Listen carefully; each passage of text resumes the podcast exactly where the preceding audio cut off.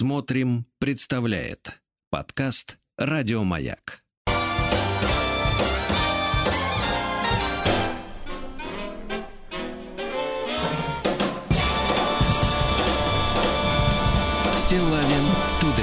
Тяжело смеяться после такой песни. А приходится. Такая у нас с тобой, Владик, работа. Здравствуй, дорогой. доброе утро. Трек Ну что? посвящается московским сугробам. Да, ну что, по вашим, по вашим музыкальным утренним вот этим Так. заявкам, Так, так, Владик, можно судить о вашем состоянии. Состояние не очень. Состояние, знаете, я бы так сказал, Нет, отчасти. состояние такое, 50 плюс. Кстати, по поводу 50 плюс, Да, да, это да. прозвучал Кинг Кримсон образца 2021 года. Старичули еще могут.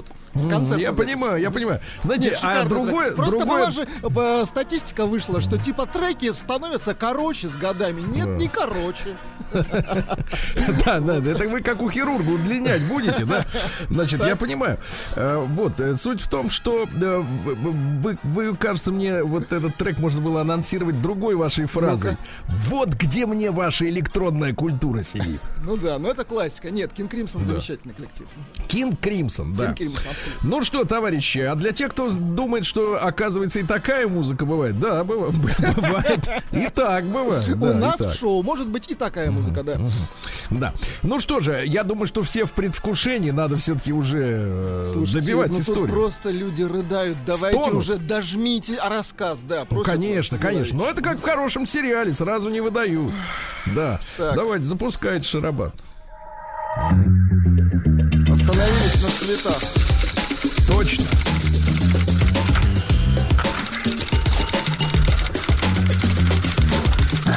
Приемная нос. Народный омбудсмен Сергунец. Итак, главный герой нашего повествования Димос. Мне кажется, главный герой нашего повествования Кижуч. Да, Димос и его кижуч ручной. Вот. Краткое содержание предыдущих серий. 34-летний мужчина познакомился в ноябре в социальных сетях с 36-летней ведущей э, корпоративов и юбилеев. И после очередного она попросила его забрать, заказала себе стики и пивка. Но привезенное пиво оказалось не тем, поэтому были вынуждены на такси, за которое, кстати, вместо 250 рублей содрали тысячу в итоге за ожидание 27-минутное. Э, Купили настоящего, нужного, живого, да? Самого На- дорогого, да. Да, наконец приехали на квартиру, вот, э, э, и выяснилось, что, в общем-то, цветы не куплены. Нет, ну они уже выпивают. И, Да, они уже и под шофе, и тут она говорит, шофе, да, Да. вопрос. И тут она говорит, а почему ты не приехал с цветами? Да. Эх. Ну что ж, начнем давайте с хорошего. Так, где же это? Глаза, А понимаешь ли, почему би- ты не подарил... Так как-то так было. Почему ты не подарил мне цветы? Вспомнила Ну, женщина перед через этим- полтора часа. Перед этим была фраза «Ох, как я устала», затем дым, лучше бы она курила раду. Да-да-да. Да. Немного выпив, она начала включать. Дальше написано так, что я должен проч- подготовиться к прочтению. Женщину с требованиями. Началось с того, что А что это ты не встретил меня с цветами у ресторана? я отшутился, мол, что все мои цветы в большом продуктовом пакете, намекая, видимо, на Кижуча. Вечер был для меня тускл. Не путать с чиновником из Польши Туском. Так. Вечер был для меня тускл. Она, считая, что, что она и ведущая, и певица, то и дело включала на телефоне музыку и мяукала себе что-то под нос. Развлекала Давайте, себя. Да, мяукала. Ничего особенного не кушая, сидела и просто пила самое дорогое пиво. Я... Минуточку, музыку давай громче. Я... Давайте сейчас на, на надрыве. Я кушал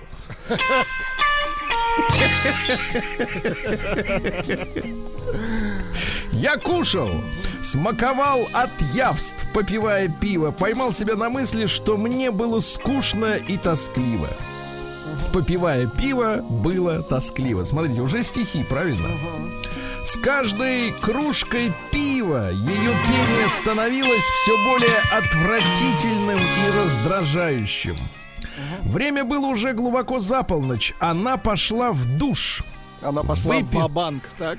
Выпив, наверное, литр из тех шести, которые мы в кавычках, мы в кавычках купили, вышла чуть взбодрившаяся. Теперь, Владик, смотрите, женщина выходит из душа. Какая картина вам представляется? Из арендованного, естественно, душа. Во-первых, э, так как она много выпила, она выходит пустая.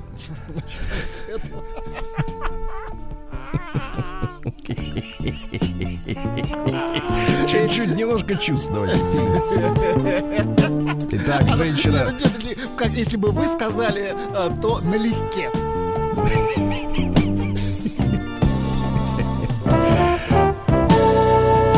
Написано, пела ли она в душе.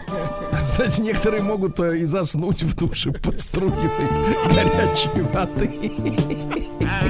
Под журчание, да? Нахлобучила в душе. Горного ручья. Да. Ручьи текут. Да. Так, ну что же. Так, вышла. Вышла чуть взбодрившаяся и начала танцевать в нижнем белье. А? Так, так, так, так, Так, так, так, так, давайте-ка, давайте посмотрим. В нижнем белье. Что за белье-то? Нижнее. Полотенце, что ли? Белье нижнее, так. Белье нижнее одна штука. Так, вот, я нашел для танца. Давайте.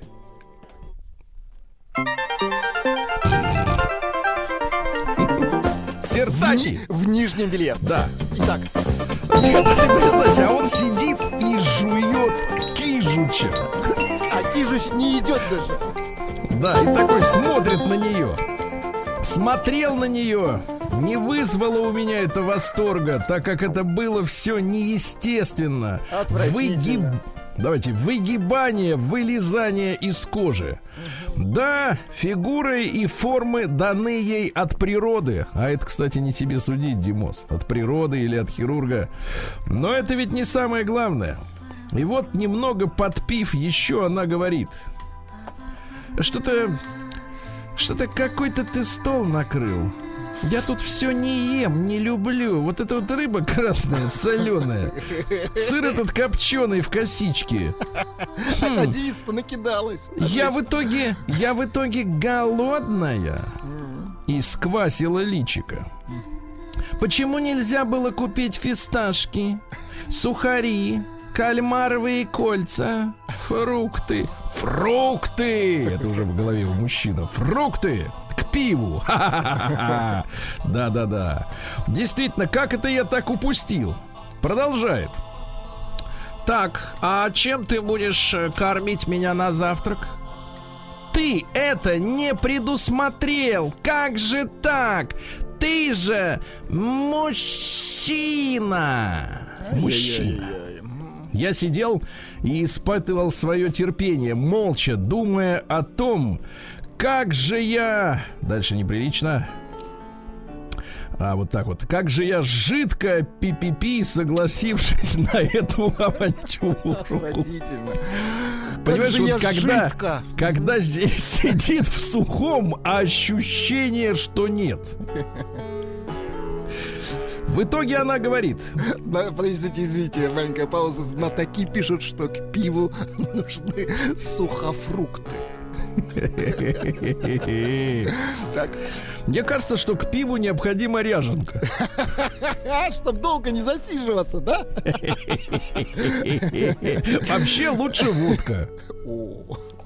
Ну так, Ну, это чтобы вопросы ирландская были. культура, да. Это ирландская культура. Да. В итоге, она не заканчивает же, кстати. В итоге она мне говорит, так, давай звони в доставку еды и закажи все, что я сейчас скажу. Я, с- я сделал вид, что позвонил, но там, громче музыку, но там не взяли. Не взяли в хорошем смысле. Но там не взяли. А зачем звонить туда, если, в принципе, есть приложение?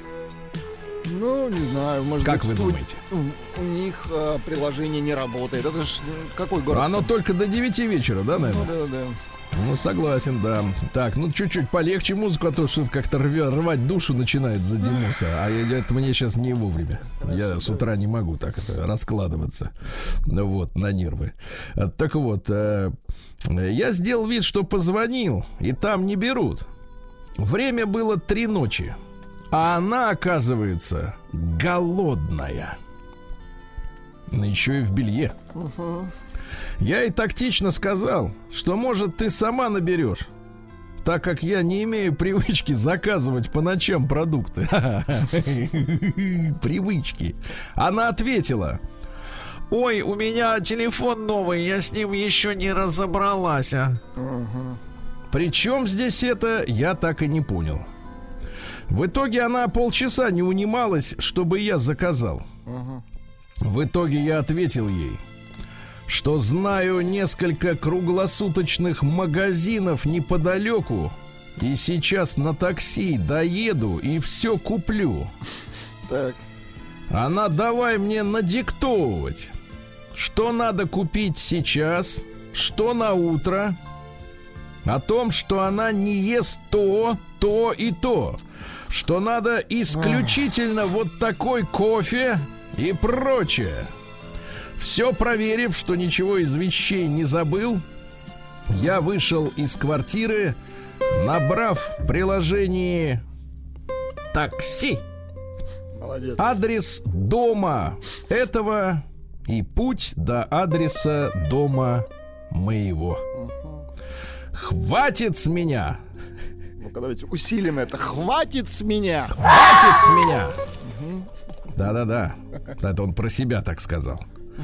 Возвращаясь к, наш, к началу диалога, я был так рад, что этот фарс не у меня дома, ведь тогда мне было бы некуда поехать от этой дамы. Единственное, что жаль, это все, что я купил, все, все, все И осталось жуть. там. И пиво полный холодильник. Но взять с собой их не смог, иначе бы она поняла, что это побег. Да-да-да, давайте музыка отлично. Побег. Итак, мужчина сбегает от голодной женщины. Чтобы сильно не расстраивать, я написал через минут 40 ей, что в магазинах нет того кофе, Так. который она заказала, и я еду к себе домой спать. Так. Попросил ее при уходе ключ в ящик почтовый положить, так как она... Так она... А, да, вот. Попросил ее при уходе ключ в ящик почтовый положить, так она не положила. И мне пришлось еще возмещать средства за ключ. Ты представляешь? Отвратительно. То есть он попросил ее положить ключ. Она, естественно, не положила, как она еще могла ему Она отомстить. да. В общем, теперь, ребята, открываем свои наладонники, включаем приложение Calculator, по-нашему счеты, и суммируем. За этот вечер пишет Димос. Я потратил 15 тысяч рублей. Ужас. Ужас. Громче, Димос. громче. И все в такую пустоту. Кстати, в какую ты так и не узнал. Ну, на самом деле, наши слушатели пишут, что Димос сам как бы э, Овощ. овощ, да, очень долго телился, надо было просто с этой дамочкой решать вот на более ранних Решать ста- еще в такси, я стадиях. понял. Да, да, да, совершенно. Но это понятно, это вы задним умом крепки, пожевывая свои Конечно. яйца и имеется в виду вареные, вот и, соответственно, бутерброды. Конечно, ума-то палата. А вот ты представь себе на его месте. Вла- Владик, как ты, кстати, когда-нибудь сбегал от женщины? Я бы вам рассказал. Ну, на следующий день, да. Надо вот э, в день, скажем так... Де- а день в день? В день помолвки нет ни разу. И все в такую пустоту пришлось еще, да, значит, так жаль. Лучше бы я что-то купил. Вот теперь смотрите, смотрите, какое прозрение. Лучше бы я что-то купил для своих родных и близких людей, чем так бездарно просаживать на чужих. Мужчины! Кричит. Нет, вопиет. Вопиет. Димос. Будьте бдительны. Очень внимательно относитесь к выбору спутниц, ведь так много масок нас окружает. И напоследок, не приглашайте к себе малознакомых девушек, так как пригласив их к себе, в случае чего у вас будет отсутствовать возможность смыться. Спасибо, Сергей, если прочтете в эфире, пусть это послужит кому-то уроком. Я тебе, Димос, так скажу. Так. Вот, в принципе, ты эту бабу вообще не знал. Да. Ты с ней виделся несколько раз после знакомства в приложении. Не то чтобы ты ее плохо знал, ты ее вообще не знал, понимаешь, чувачок. Вот. И рассчитывал ты, конечно, культурно провести время, правильно? В лоне, скажем так, да, не вылезая, как говорится, как говорится, из душа. Ну вот, а она тебя сделала, брат, 1-0. Ну, конечно. Кстати, сообщение есть и от женщины. Ну, Единственное давай. сообщение. А вот что Давай. пишет Алина. Бедная женщина до трех ночи этот тормоз сидел и пил. Да вот именно. Ну, действительно, ну надо же было как-то. У меня один вопрос. Да. Кто доел Кижуча?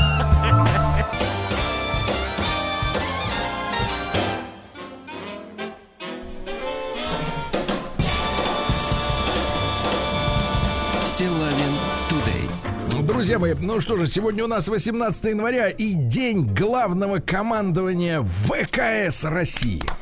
Товарищи офицеры, с праздником, да. Ну а что? Э, В принципе, стратегия понятная. Значит, э, первым делом загасить э, главно, этот GPS, да? GPS. мгм. Вот. Ну а дальше все А уже потом по- остальное гасить.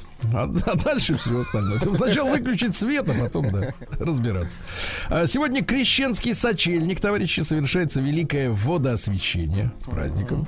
А, День рождения детского телевидения в России. Появилась редакция детских программ на центральном телевидении Советского Союза. Это когда же она появилась, эта Это редакция? 59 лет назад появился. Давно. Вот. Для вас это давно. До вас, да. Потому что вы уже выросли полностью в детском телевидении. Сегодня славянский праздник Интра. И другие названия Змеулан, Вындрик, Индрик, Зверь. Наверное, в Индрик все-таки оставим, да? Самое лучшее. Дело, дело в том, что сын Земун от Дыя. Дый, помните, да, у нас он часто Вот у вас- У них появляется. же даже имен нет. Да. Кли- Кликухи поганые. Так послушай, послушай. Так. Интро это сын Земун от Дыя. Вы, вы же даже не, вы, выговорить их не, не можете. Нет, я, я учусь вместе с вами выговаривать, это наше наследие. чего вы. Кстати говоря, вот это вот непренебрежительное отношение к нашим ценностям, оно и выявляет вас как этого засланца. Да. Так вот, он сын от Дыя, да, также брат Ящера, Ящер. и его ящура. конкурент. Конкурент, да. Интро это бог источников, колодцев, а также змей и туч. Интро это введение.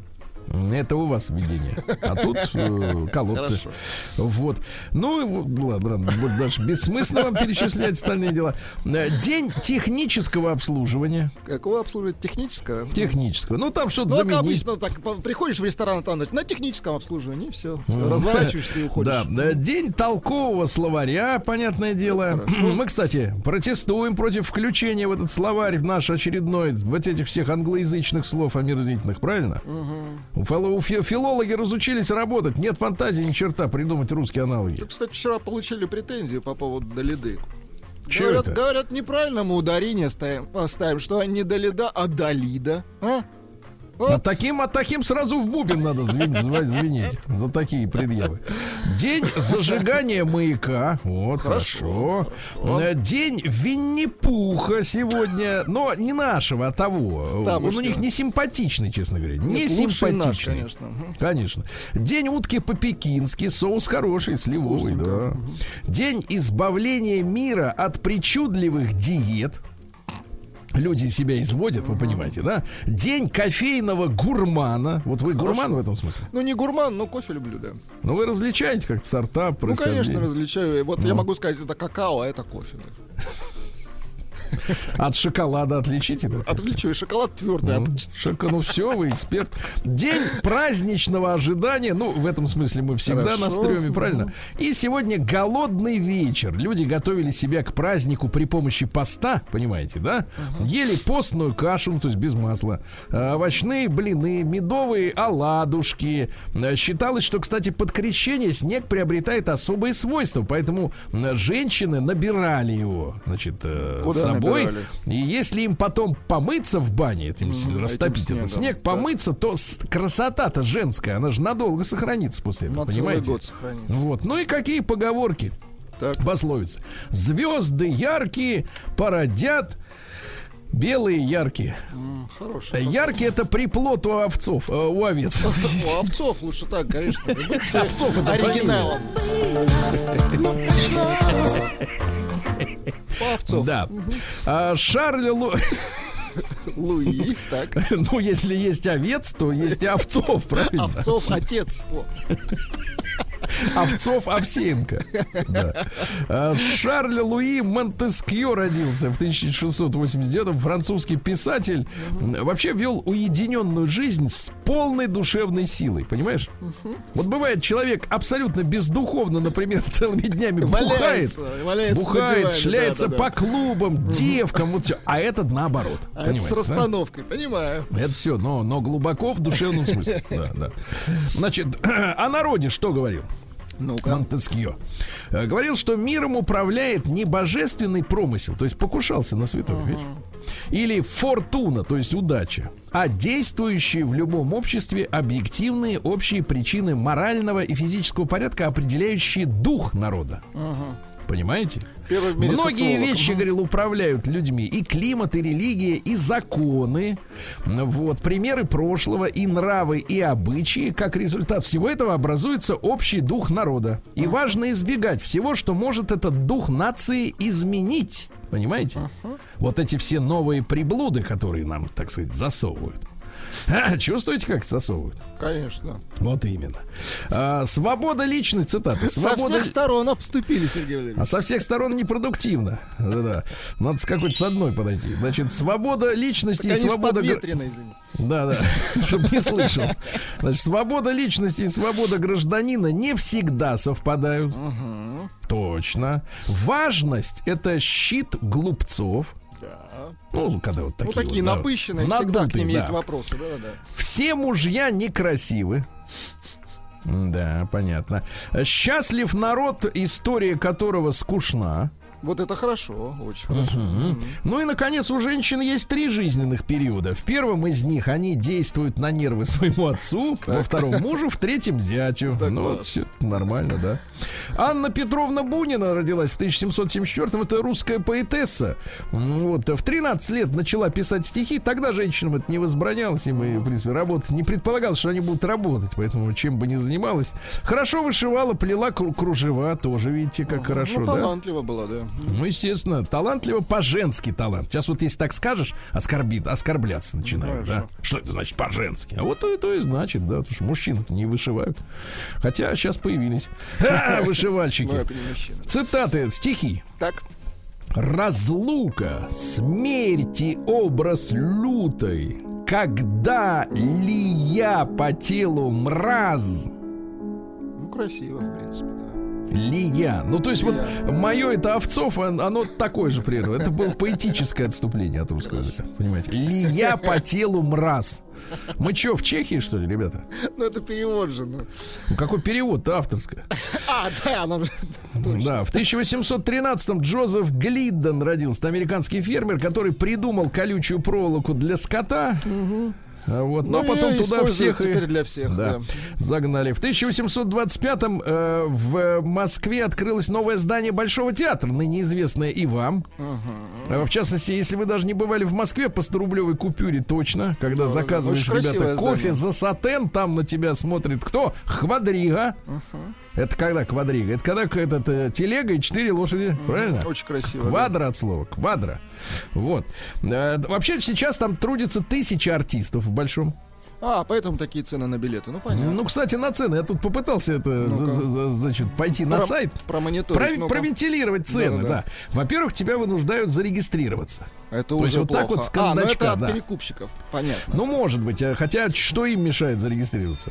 Не знаю. Ну, Короче, цены такие. так? Цены такие. На представление в эти в топовые дни, я имею в виду пятница, суббота, потому что э, тупо ходить в театр в среду, правильно?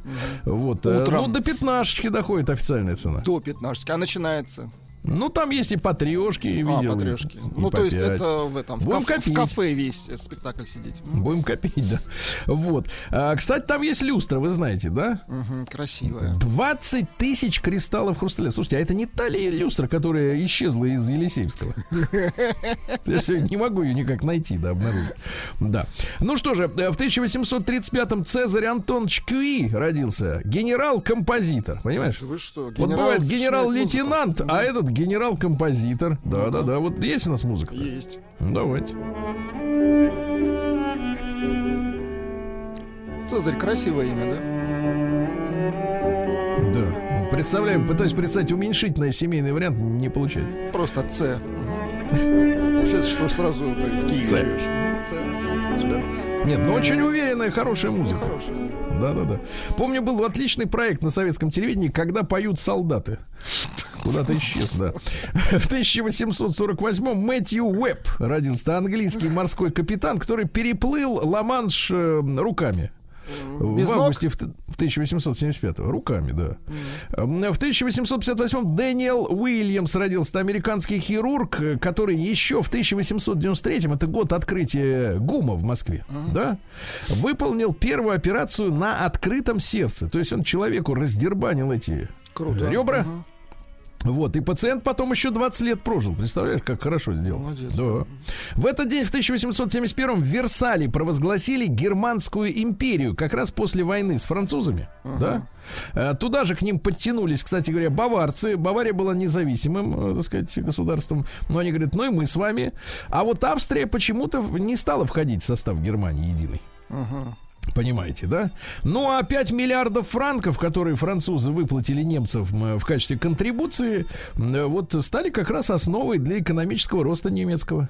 Ну, понятно. Вот видите, как, да, можно. Потом они их раздербанили уже в 19 году. Теперь уже французы немцев раздербанили. Да-да-да. Потом немцы их раздербанили в 40-м.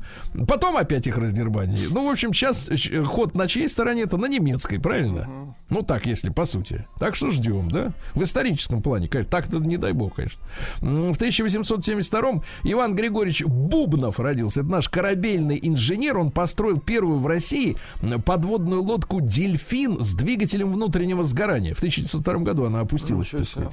Да-да-да. Потом уже в дв- в 2012 году подводную лодку типа «Барс» И, ну, повторю свою любимую сентенцию, э, когда мне говорят, что Россия накануне революции была нищей, так сказать, и э, какой-то там необразованной. Слушайте, ну разве может государство построить э, подводную лодку? Нищее государство, конечно. Или, например, Советский Союз, если все говорят, ой, в Советском Союзе все были нищие, все там, сказать, не доедали, не до... Как может страна запустить э, космическую ракету? Это ж нужно не только деньги на нее, правильно, но и мозги. Конечно. Мозги, их надо вырастить, они должны вырасти. Да. Алексей Иванович Абрикосов родился в 1875-м. Наш великий патологоанатом. Вот, он, кстати, внук основателя э, концерна нынешнего Бабаевского, Алексея Ивановича Абрикосова, который купец-то был, который сладости вот эти делал. А этот у нас патологоанатом как раз э, обрабатывал тело Ильича. Вот некоторые задают э, вопрос, да, не, так сказать, люди, которым лень погуглить или там в Яндексе поискать, почему Ленина не стали хоронить?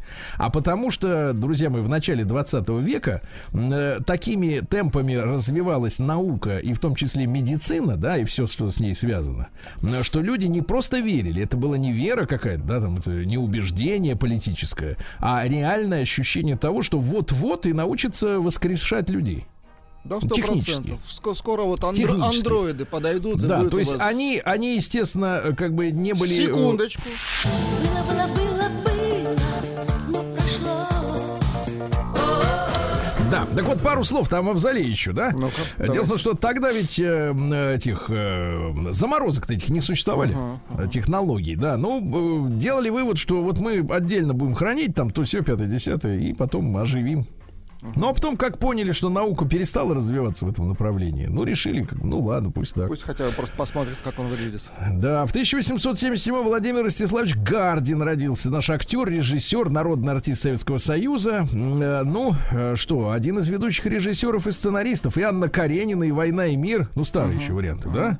Ну Вот, а в 1882 Якоб Клей, это голландский физик, который понял, что есть космические лучи, представляешь? Молодец. Да-да-да. И ведь есть, существует гамма-излучение из полюсов взрывающейся звезды, которая в это время превращается в черную дыру. И вот это излучение из полюсов способно убить все живое на Земле. Вы знали об этом? Кошмар. Мгм. То есть главное, чтобы она нам, на нас полюсом не смотрела. Так-то пусть шарашит по сторонам, правильно? Вот. Дмитрий Николаевич Семеновский, поэт, родился в 1894 Ну, например, посмотрите, какие стихи. «Кто прожил жизнь, вкушая мало меда, Так, в чьей чаше был не мед, а горький яд, так. тот смерть зовет и ждет ее прихода. Он утомлен и миру смерти рад». Да, А? отличные стихи. Вот так вот, да. Дальше. Э, Татьяна Григорьевна Гнедич в 1907 году тоже э, поэт. Вот, пожалуйста, такие строчки. Стекла в клетку, клетка сумасшедшие. А, извините, нет, стекла сумасшедшие. Но нет, неважно, да? Ну, понятно. Ну, такое, да. Да, да, да. По да. клетку. Это, да, да, да. В Женские. 1915 году Борис Викторович Раушенбах, наш академик, механик, э, который очень много сделал для э, того, чтобы построить э, космические аппараты, которые ну, осуществили съемку, фотографическую съемку обратной стороны Луны. Умница. Ведь это сейчас отправишь аппарат, а он оттуда, как говорится, по радиоканалу передают цветные фотографии. А тогда же этого не было. То есть аппарат должен был облететь Луну, сделать фотки на пленку, И вернуться вернуться, обратно да, на да. орбиту Это Земли и спускаемым аппаратом эти, эти негативы прислать. Вы представляете, какая работа была проделана? В семнадцатом году, двумя годами позже, Василий Павлович Мишин, э, первый заместитель Сергея Павловича Королева, он стал э, после смерти Королева руководителем космической программы, но, говорят, был мягким человеком и, в отличие от Королева, не мог продавить те решения, которые считал принципиально важными, да, потому что ведь э, продавливать приходилось перед партийными руководителями да, э, чтобы выбить средства, время, э, вот, э, и они при этом, эти люди, конечно, так профессионально не разбирались в предмете, а вот таких вот каких-то моральных волевых установок у него четких не было, и в итоге, А в принципе, важно, да. Мгм. на Мишина, в том числе и завершение нашей лунной программы, так сказать, вот Ну, списывали. потому что там потому были, да, такая череда там неудач. были неудачи, да, и а просто додавить он не сумел, да. А В 25-м году Жиль Делес родился. Это французский философ, представитель континентальной философии, иногда относимой к постструктурализму. Мгм. Цитаты. Давайте. Давайте. посмотри. Палачи смеются редко, да и смех у них не такой, как у всех. Вот такой. Да. Ну и, наконец, рыба наиболее оральная из живых существ. Она олицетворяет проблему языка. Я смотрю, он такой Да, тертый. да, да. В Калач. 33-м Рэй Долби, американский инженер, который давил шум на звукозаписях. Молодец, да. Давил и давить буду, говорил он. Э, В 43-м в этот день прорвана блокада Ленинграда. Мы сегодня об этом говорим, поговорим обязательно, да. Э, Сегодня в 45-м году Хосе Луис Пералис, это один из самых плодовитых испанских композиторов. Вообще на него записано 500 песен. Но самое, но самое известное это вот паркет А, так это- Паркетева, Это понимаешь? супер хит. Супер. Класс. Чуть-чуть.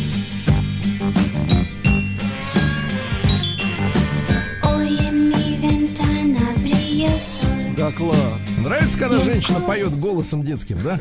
Очень Понимаю, нравится. да. Это же А, незаконно. Такеси, Такеси Китана родился в 47 году, японский кинорежиссер. Ну, в Кровавый принципе, режиссер. если вы хотите быть э, человеком продвинутым, надо изображать, что вам очень нравится произведение Такеси Китана. И вы, более того, понимаете, что как там, да. Вообще он работал лифтером э, в стриптиз-баре. Все одно к одному шло. Нет, я нет, я не хочу сказать, что он там нахватался, но В лифте. в принципе знал жизни не только в бизнес-классе, короче говоря. Да, да, да. Ну вот что говорит э, Такеси? Я убежден, что счастье не имеет ничего общего с деньгами, ну так пощупывая лопатник в кармане, сказал, наверное, да. И мы потеряли баланс между правами и обязанностями. Сегодня все говорят о правах, никто не задумывается об обязанностях. Мы развиваемся в очень странном направлении. Ну не дурак, видно, Не, что ну, вот в, в лифте ездил сказано, да. много. В 55 году Кевин Костнер, ваш любимый актер, недавно тут пересмотрел э, телохранители. Классное кино. Класс. И музыка классная. Да, А, быть знаменитостью, сказал Кевин Костнер, это все равно, что быть красивой женщиной. Но ему видней. Ему видней, да. Ну, Тамара Михайловна Гверцетели в 62 году родилась. Сегодня юбилей у нас. Вот, с днем рождения, да. В 71 году Джонатан Дэвис, вокалист вашей любимой группы Korn. А? Korn, господи. Korn, конечно. Это рождественская песня. Так, ну давайте еще чуть-чуть. что Я ж не, так? не въехал в Jingle Bells, а не поет. А.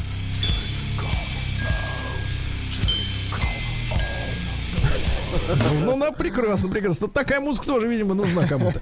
В 73 году Криспиан Милс, вокалист группы Кула Шейкер. Тоже А? ушли со сцены.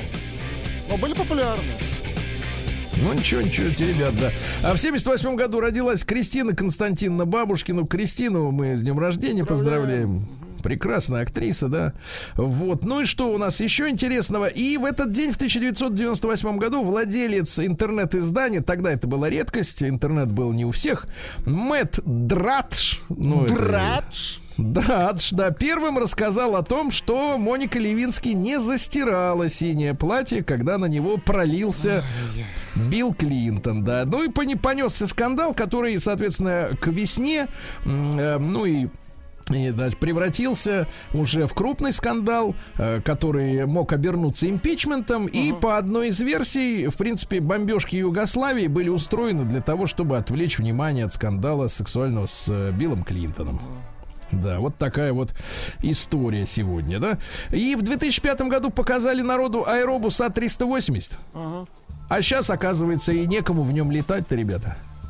Да. Некому летать за такие деньжищи. Такие деньжищи. Такие деньжищи.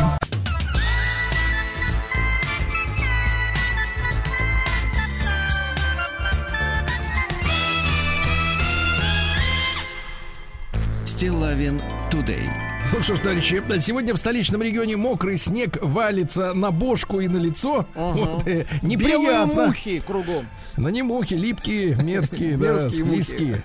Да, но к вечеру похолодает до минус 11, товарищ, так что все нормально, за- за- застынет это дело. А как вот э, в Евпатории, как, а? Плюс два. Плюс два. Неправильно.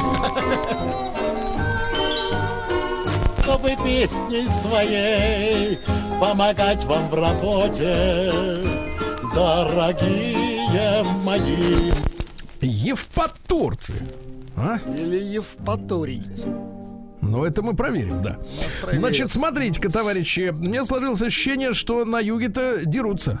Да вы что? Да, в Евпаторийском санатории. Так, так, Вот так. Мужчина избил отдыхающую женщину, представляете? Ужас. Нажали кнопку ужас. сигнализации, приехал наряд, задержали мужчину, разбираются, да.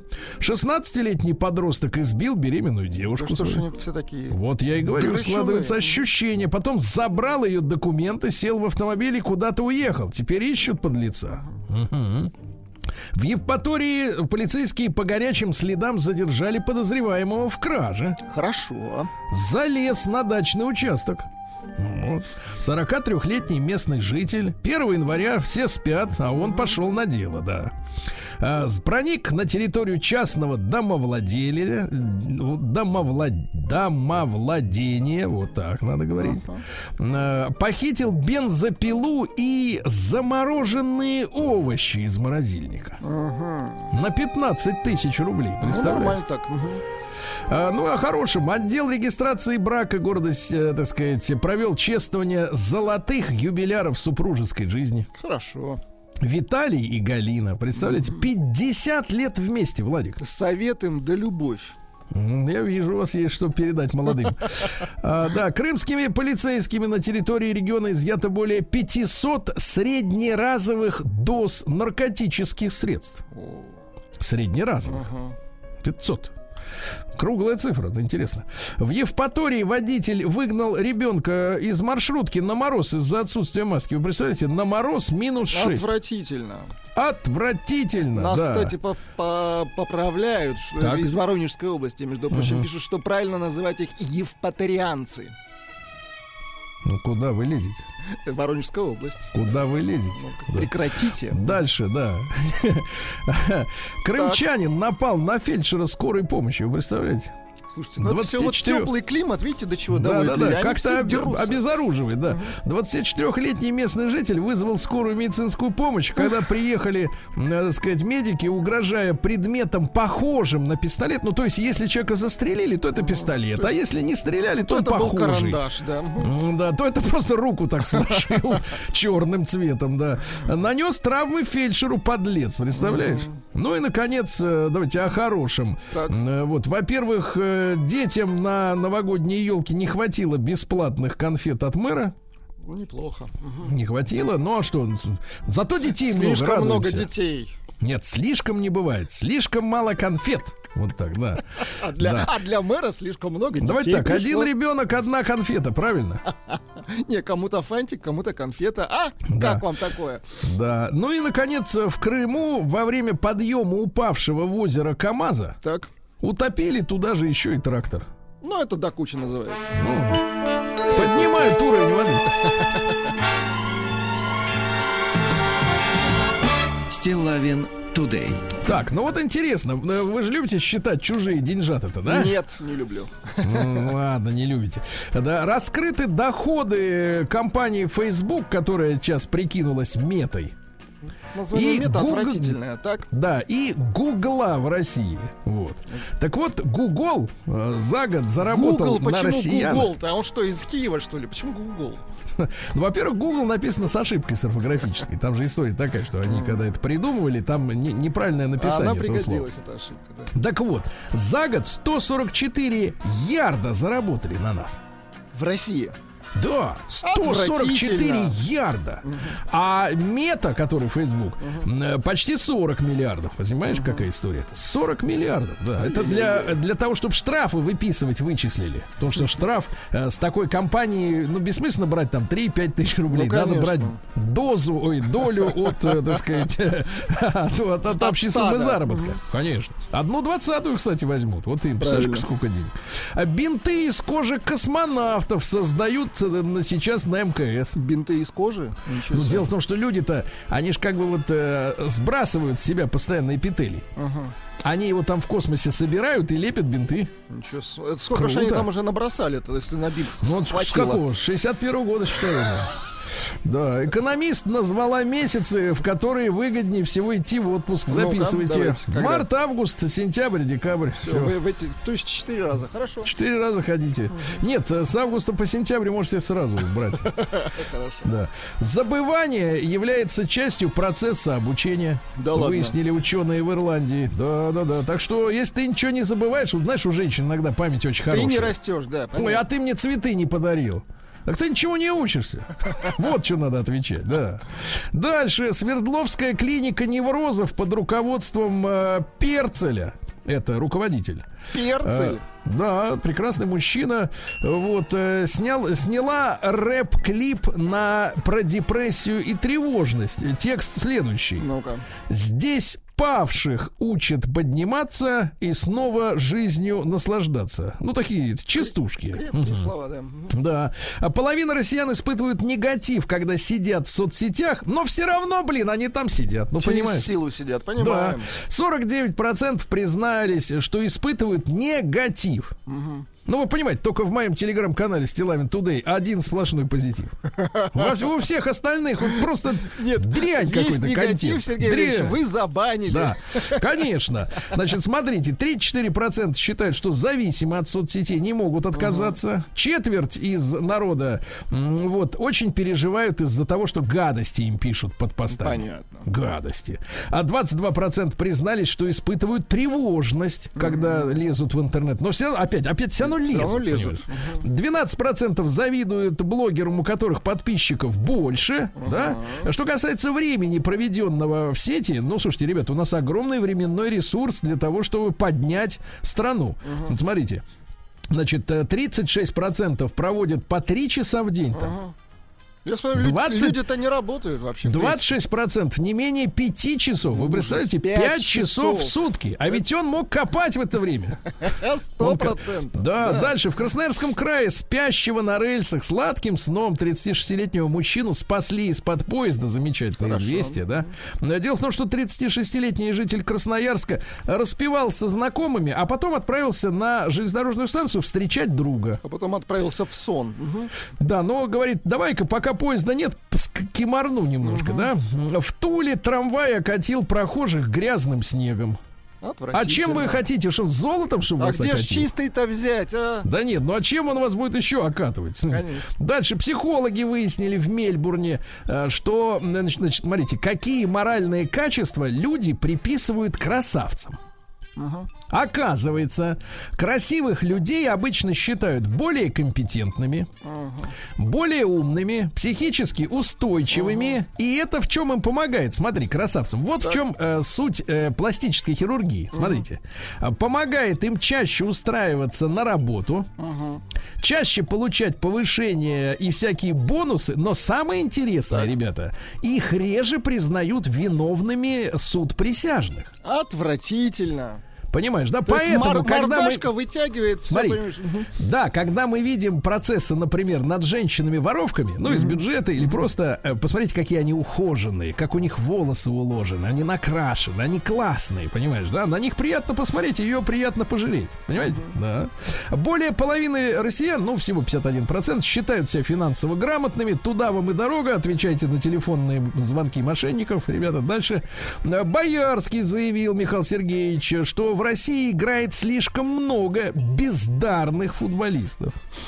Ну, наконец-то. Хоть А кто-то поспорить- сказал правду. ну. Поспорить не о чем вообще, Вообще да. нет. А В Hyundai наконец-то выразили беспокойство поведением дилеров автомобильных в России, которые на фоне дефицита машин, оказывается, выяснили в Hyundai, навязывают клиентам дополнительное оборудование на сотни тысяч рублей. Спустя год они выяснили. Вы, наконец-то, Наконец-то, ребята, вы да. обратили на это внимание. А кто за это отвечать-то будет, да? Ну и еще пару сообщений. Во-первых, ребята, а, рок-группа Манискин, которая, я так понимаю, победила на Евровидении, э, сменила, Итальянцы. Э, да, сменила кожаные куртки на розовый шелк и чулки. Я знаю, вам такое нравится. Но, Очень, правда, очень. без солиста Манискина, я понимаю, без, да? Ученые, слушайте, а вот это интересная история, Ну-ка. ребят, надо разобраться с нашими э, уважаемыми консультантами, мне кажется, в срочном порядке, потому что ученые м, призывают запретить ведущие сейчас, ведущиеся сейчас на э, нашей планете э, разработки э, проектов по затемнению Солнца. Да ладно, есть такие проекты по затемнению солнца, То есть серьезно? они сидят здесь и хотят затемнить Солнце Ну, там. Ну, это шарлатаны, Сергей. Нет, это не шарлата. Я понимаю, что они бабки из бюджетов там вытягивают. Ну а если вдруг они начнут эксперименты? Ну и наконец ученые выяснили, как мозг во сне реагирует на чужие голоса. Ну-ка, как? Ну как, просыпается, елки. Как еще?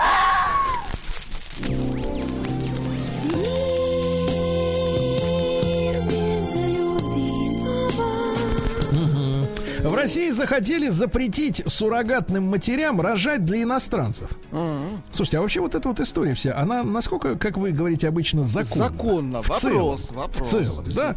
Потому что я вижу так называемых селебрити, да, которые безо всяких проблем, а, так сказать, обделывают эти дела. Вот. А, Ну а в принципе-то вот как бы как это все происходит? Хорошо бы это выяснить, Сергей. Да. Со А дальше новость, новость месяца прекрасная. Одну ногу Хайди Клум застраховали дороже другой. Да класс. Вот, но это достаточно. На ноги Хайди Клум можно посмотреть у меня в телеграм-канале. Значит, Монеточка, есть такая певица. Да. Лизавета ее зовут. Э, Вот, э, заявила, что продает э, свою новую квартиру из-за того, что, значит, обнаружили, где она находится, и к ней пошло паломничество. Нет, но, но перед этим она неделями постила историю о том, какой же классный ремонт она у себя там затеяла. Так зачем же ты постила? Зачем а? ты звенишь на весь мир, Елизавета, хвастаешь своей ну. хатой за 20 миллионов рублей в центре Москвы в доме 1614 года постройки? Ну вот, зачем ты всем об этом рассказываешь? Но при этом, слушайте, ну это же извращение, реально. Ты э, хочешь приватности, а при этом звенишь на всю, как говорится, Ивановскую о том, что у тебя есть новая хатка, а? Ну, конечно. Ну вот как бы причина и следствие. Она какая? умная девочка или какая? Нет, ты хочешь жить спокойно или хочешь жить с понтами? Потому что я открою секрет монеточки. Большинство э, фотографий, например, в глянце, когда артисты э, значит, фотографируются в интерьерах, это все съемные интерьеры. Большинство вот этих фотографий там в глянцевых журналах, где они там дома, у камина, э, люди не идиоты, они не снимают у себя Это дома. чужой камин. Ну, во-первых, у них нет такого, а во-вторых, зачем им, чтобы к ним пришел кто-то? Ну, правильно? конечно. А, женщина в Америке по фамилии Шапира Известная съела, фамилия. съела слишком много роллов и попала в больницу. Дело в том, что она пришла в японский ресторан, где за 50 долларов можно есть все без ограничений. Ну, то есть это жертва халявы. Итак, Шапира съела 32 штуки роллов, тарел, тарелку мисо-супа и еще несколько закусок за один раз. После этого у нее заболел живот, правая грудь и стало тяжело дышать. Ее отвезли в больницу. Врачи поставили ей диагноз ГЕРБ. Гастроэзофагиальная рефлюксная болезнь. А? Кошмар. Слышали про такое? Вот, Вот так. теперь услышал, да. Певица Лолита, ваша любимая, раскрыла Так. прозвище Игоря Николаева, композитора. Игореша. С днем рождения, с прошедшим его, да. А он у нас по кличке Моцарт проходит. Ты вы что? Игорь Моцарт. Красиво, кстати. Нет, звучит. просто Моцарт, это тогда всем понятно сразу. А прозвище, а, прозвище нашего дорогого Так. Дробыша. нет, Дробыша. Не трогай. О, прозвище у Виктора. Дробыша Витя. Да, Нет. Виктор, Виктор это имя. Вы же знакомы лично. Что вы Конечно. устраиваете? Он Ну, вот и все. Прозвище Матецкого выясняем. Вот что.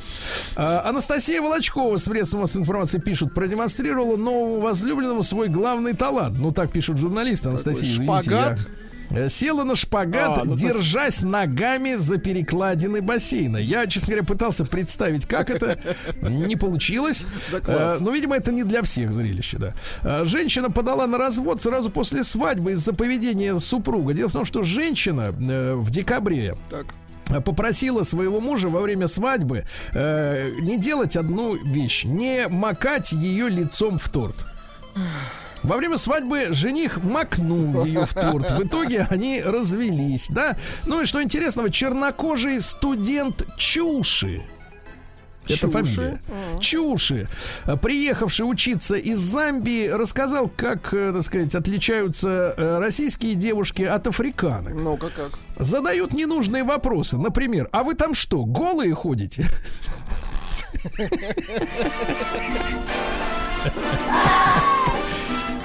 Да. А Чуши и говорит, нет. Новости капитализма. Да.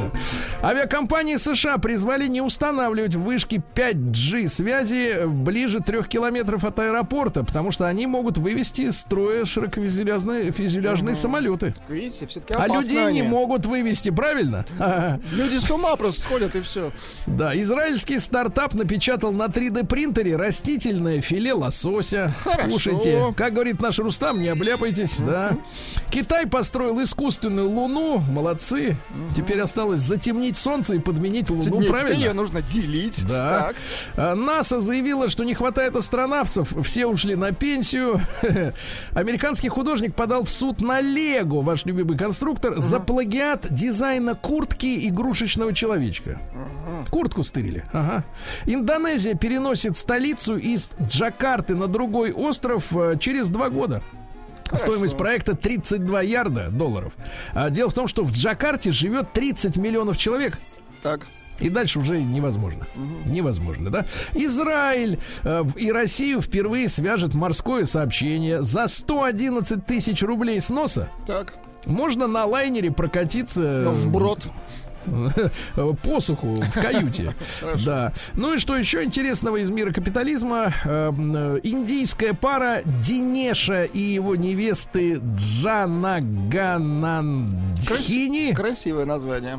э, сыграют свадьбу в метавселенной. Как только их зарегистрируют, жених и невеста откроют свои ноутбуки, э, чтобы занять э, виртуальный зал, где их будут ждать друзья и родственники в виде цифровых аватаров. Понимаете, да? Вот. Ну и, наконец, давайте пару сообщений. Э, Итальянская полиция взбунтовалась из-за выданных им розовых масок. Розовых, да. Ну и, наконец, э, в США прооперировали мужчину, который наполнил свой прибамбас монтажной пеной. Да, это ужасно, Владик. Кстати, пишет прозвище у Матецкого Луна-Луна.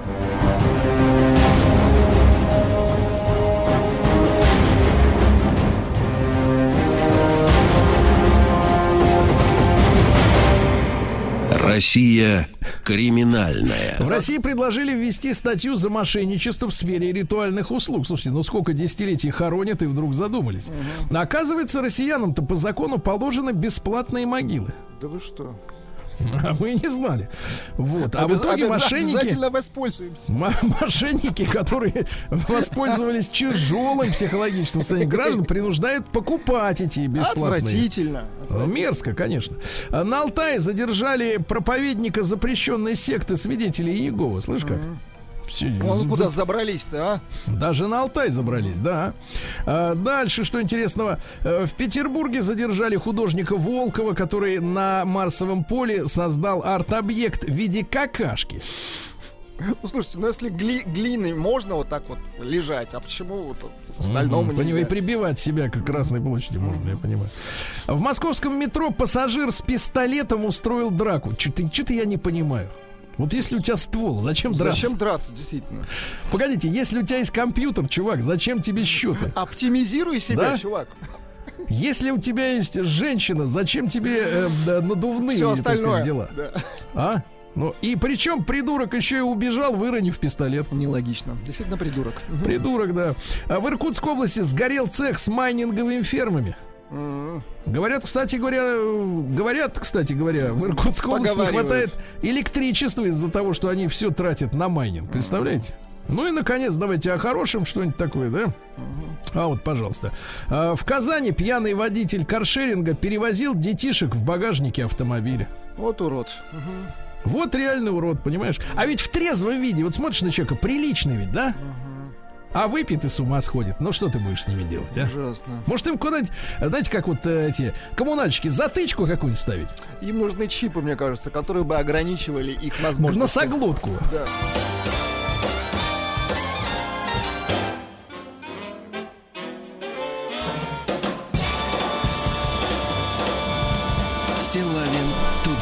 Друзья мои, ну, сегодня у нас с вами 18 января с утра было, да?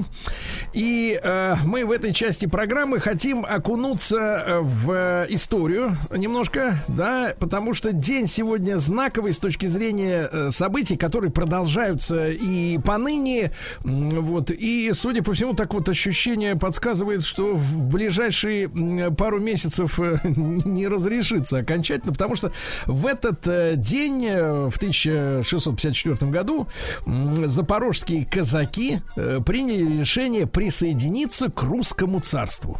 Понимаете? Вот.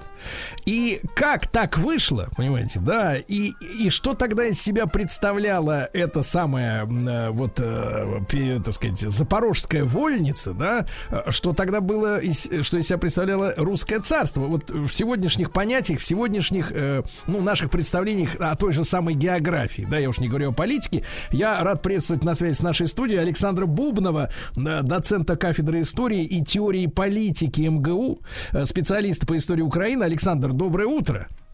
Да. Доброе утро. Да, Александр, очень приятно с вами встретиться в эфире в нашем в прямом. И вот вы понимаете, да, хочется обрисовать э, целостную картину, что тогда, собственно говоря, происходило. Э, и насколько я понимаю, насколько вспоминаю курс истории, да, еще и школьный, там, институтский, а ведь казаки-то они не первый раз стучались, да, в наши там государственные органы, условно говоря. Они и за там за несколько десятков лет до этого э, просились э, в русское царство. Правда, тогда реакции э, положительной не было. Вот мы можем понимать, вот о каких вообще землях, да, э, с точки зрения географии идет, во-первых, речь. Вот э, запорожская, вот эта казацкая во- вольница или невольница, э, где это? Ну, э, давайте так скажем. Э, Речь идет в целом о юго-западной Руси, Да. которая э, значит, после э, э, падения э, Древней Руси, после монгольского завоевания, она оказалась в составе другого государства, Великого княжества Литовского. А, Причем э, значит, вот, э, после того, как Великое княжество Литовское в XVI веке э, сказать, вошло, в сос- э, объединилось вместе с Польшей, э, эта часть русских земель, Юго-Западная Русь, она стала испытывать э, одновременно национальное и религиозное угнетение. То есть э, стал вопрос о католичивании православных земель. Э, В самом конце XVI века, в 1596 году, была заключена так называемая Брестская церковная уния. Сказать, если так очень просто говорить, то смысл заключался в том, что православная церковь э, на этих землях, она была подчинена э, римскому престолу, да, с сохранением православных э, обрядов, но с полным принятием католической догматики. То есть это было фактически ликвидация православной церкви. То есть вот э, юго-западная Русь, э, э, чья судьба отделилась еще в XIII веке да, от э, судьбы едино, и, сказать, единого русского народа, это и есть э, ядро э, тех территорий, на, так сказать, на, на которых вот развернутся события э, Переславской Рады. Мгм. Александр, а Запорожская- если, а если брать вот, э, вот эти события 13 века, это э, какие-то ну, решения неких князей единоличные, да? Это какая-то политическая сиюминутная выгода? Э, Почему они выбрали как бы западную ориентацию, условно говоря, в то время? Ну, они были недостаточно сильны, чтобы э, отстоять свою независимость. У них они были зажаты, с одной стороны, между Золотой Ордой, с другой стороны, между Литвой. У, у- этих э, центров силы было гораздо больше ресурсов, поэтому Мгм. вопрос о самостоятельности сказать, не стоял. Соответственно, Юго-Западная Русь, она э, попала под влияние Литвы, которая заключила договор с Золотой Ордой и поделила эти русские земли. Они большей частью отошли э, к Литве, поскольку в Золотой Орде они были не нужны. Здесь, э, здесь и решение князей, ну и э, такой не- неизбежность давления э, сказать, объективных обстоятельств геополитики. Мгм. Понимаю. А в Литве, насколько я правильно понимаю, то есть мы же не можем ассоциировать княжество, Великое княжество Литовское с э, нынешней, да, Литвой. Это как бы, может быть, территориально отчасти да, но в плане народа населения, насколько я читал материалы, вот в этом Великом княжестве Литовском, куда вошли южно-русские земли, там даже местный статут был написан, ну, условно говоря, кириллицей, да, там на старославянском языке, да, там на, на древнерусском, как это правильнее сказать, не, ну, грубо говоря, не латинскими буквами. Ну, русский язык был государственным языком Великого княжества Литовского. Там не было религиозного угнетения. То есть это был как бы предварительный этап, на котором еще э, проблемы эти не проявились. да. Ага. А какие, Вот, Александр, повторить. а какие отношения были между вот княжеством литовским и, условно говоря, русским царством? Если и тут, и там русский государственный, да, вот э, как много общего, люди, люди во многом те же. Вот как, как вот эти отношения склад до, до вступления в, в, ну, до присоединения к полякам? Ситуация была такая, поскольку э, в Московское княжество э, управлялось династией прямых потомков Рюрика, Рюриковичей, а в Литве э, были Гедеминовичи. Да, то есть, соответственно, московские князья на этом основании э, считали, что все те земли, которые в свое время входили в державу Рюриковичей, да, ну, именуемую там, Древней Русью или Киевской Русью, они все являются их, э, так сказать, наследием, вотчиной, как они выражались. Соответственно, шли войны с Литвой за сказать, возврат этих южно- и западно-русских земель. Там еще Иван Третий э, сказать, во время переговоров эту программу достаточно четко обозначил, что это наши Мгм. вотчины, и мы будем сражаться за их восстановление. Соответственно, к Ивану Грозному там, к середине 16 века Ли- Литва стала сильно проигрывать, а, и встал вопрос о ее полном разгроме и переходе этих э, земель вот к, к русскому государству. И тогда литовцы побежали э, ради своего спасения объединяться с поляками. Но что им помогло, поскольку, объединившись с Польшей, они в Ливонской войне смогли нанести поражение Ивана Грозному, мы это знаем из нашей истории. Но э, это решение, оно имело роковые последствия для русского населения, поскольку э, пла- платой за присоединение к Польше было э, католичивание, ополячивание и, соответственно, резкое изменение э, статуса э, русского населения на этих землях, его ухудшение. Мгм. А, соответственно, вот Гедеминовичи, они утратили свою власть, они тоже э, стали жертвой э, вот своего этого решения э, геополитического, или, в принципе, им, как, как говорится, получше жилось, чем нашим?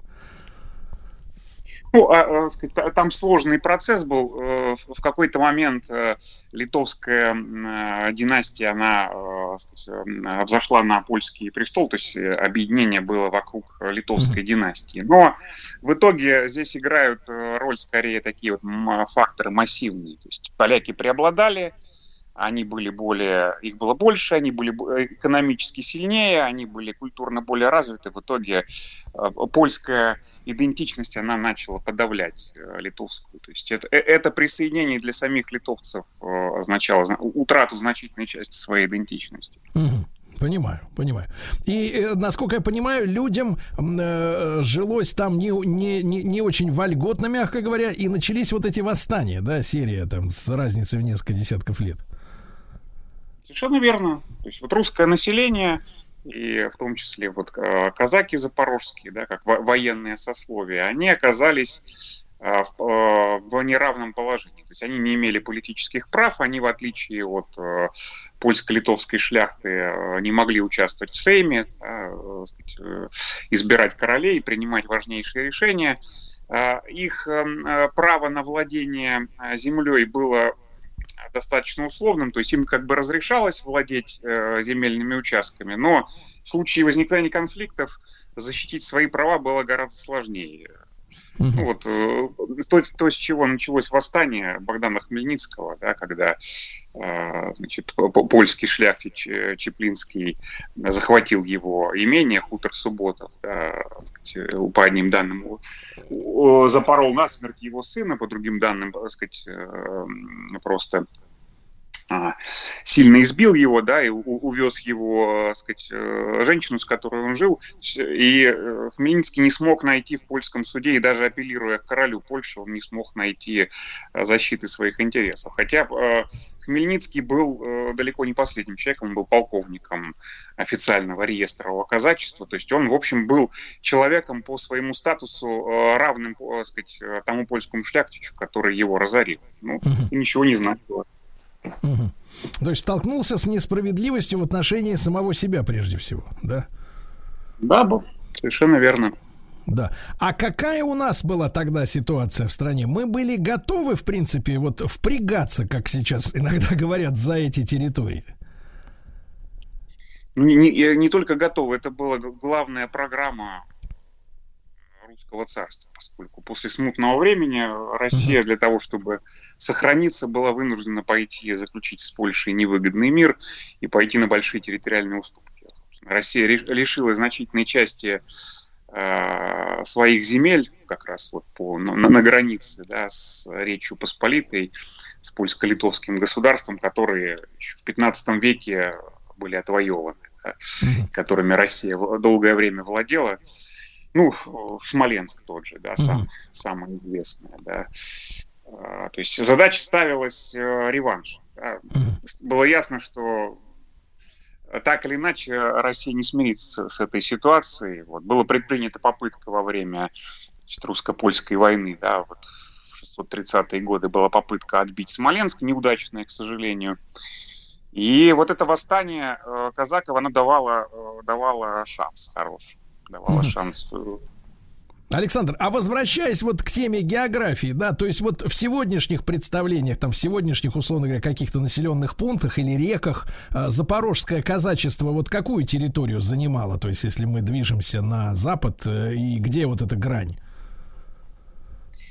Ну, можно говорить о, о двух вещах. Значит, о, о тех областях вот этого польско-литовского государства, где преобладало русское население.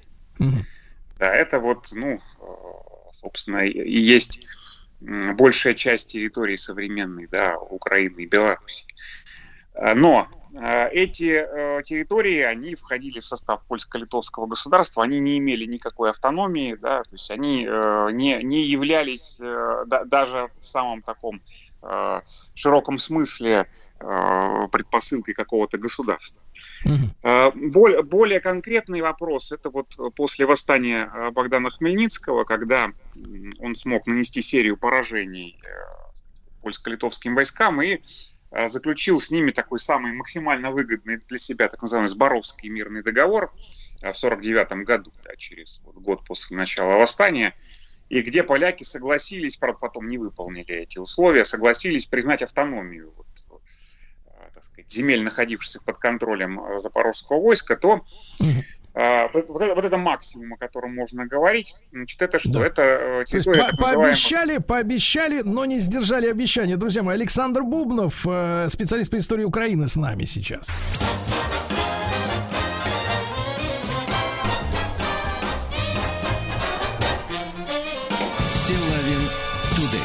Друзья мои, Александр Бубнов, доцент кафедры истории и теории политики Московского государственного университета с нами. Александр Юрьевич, еще раз доброе утро. Ну, вот вы сказали о том, что поляки, поляки, да, заключили соглашение об автономизации некой части, да, вот казацких земель, русских земель, не выполнили это обещание, а ведь самый простой вариант в этом случае направить, грубо говоря, спецназ и уничтожить Смутьяна. Вообще на Хмельни... на, да, на него были вот нападения на этого нашего прекрасного мужчину?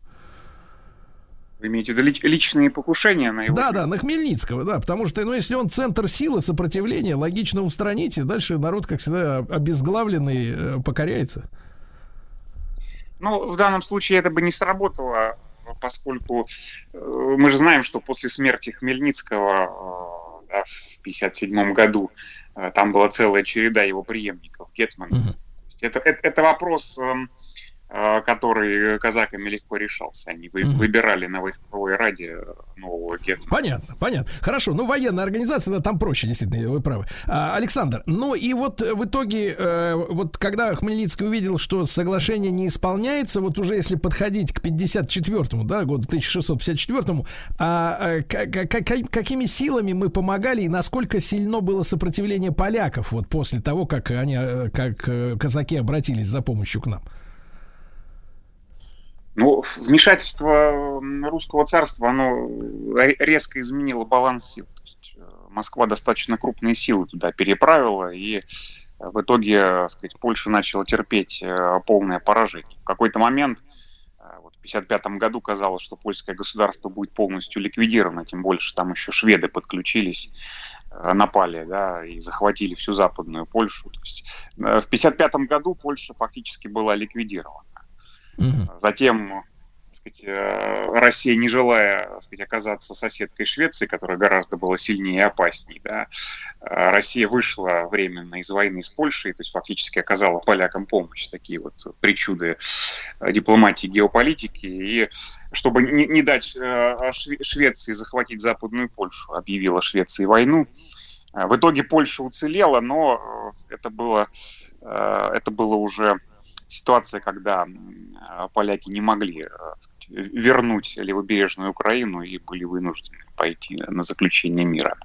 Александр Юрьевич, ну а какие, соответственно, вот какая политика по работе с местным населением, э, вошедшим теперь уже получается, да, вот в русское царство э, с этим присоединением началась? А все ли, грубо говоря, э, м, п- правила, законы распространялись на эту территорию, или она оставалась такой вот э, особенной, скажем так, автономией в составе русского царства? Суть переславских договоренностей, которые потом вот уже были после самой Рады, они в марте были закреплены в виде жалованной грамоты, состояла в том, что царь дал гораздо больше, чем а, поляки обещали. Мгм. То есть вот это запорожское войско и контролируемые им э, области, э, они получили автономию, э, свое самоуправление, э, 60 тысяч э, реестр, что было гораздо больше, чем поляки там, максимально обещали, они 40 тысяч обещали, да, а по факту польский реестр, то есть вот тем казакам, ко- которым они платили, которые были на содержании, официально признано 6 тысяч всего Мгм. в 10 раз больше было, да, то есть значительная часть э, местного населения получила статус э, воинского сословия казаков достаточно высокий, да. А Автономия фактически даже право э, вести внешнеполитическую деятельность, кроме двух государств, которые, естественно, были основными противниками, Польши и Турции. То есть это была очень широкая автономия, и э, м, вот, казаки, э, заключив договор э, с русским государством, очень сильно выиграли. А что получил, это логичный вопрос, Александр Юрьевич, э, соответственно, Россия, потому что э, если мы э, вспоминаем Бзижинского, да, то он втирал мысль о том, что достаточно долго, что Россия без Украины не может снова стать империей. А вот тогда, в 17 веке, это вот качественно изменило вот державу? Безусловно. Во- Во-первых, э, э, с Польшей как великой державой Восточной Европы было покончено. То есть если еще там, в начале 17 века Польша э, претендовала на то, чтобы сказать, захватить Москву, то э, после присоединения даже левобережной Украины, после этого ни о какой ве- великой э, державе э, Речи Посполитой э, сказать, речь уже не шла. да. То есть это было э, среднеразрядное восточноевропейское государство, скорее объект политики других государств, чем самостоятельный субъект. Ну а для России это, это огромная вещь, потому что было присоединено, было присоединено население э, единоверное, в значительной степени хоть и со своими да, региональными особенностями, в значительной степени э, принадлежащее к тому же самому народу. То есть э, там не было проблемы ассимиляции, не было проблемы там, национального сопротивления. А были присоединены э, э, южные земли и достаточно плодородные. То есть это резко улучшило ситуацию с продовольственным снабжением русского государства. Плюс это э, продвигало, э, продвигало нас к Черному морю, да, затем уже при Екатерине это движение будет завершено присоединением Новороссии.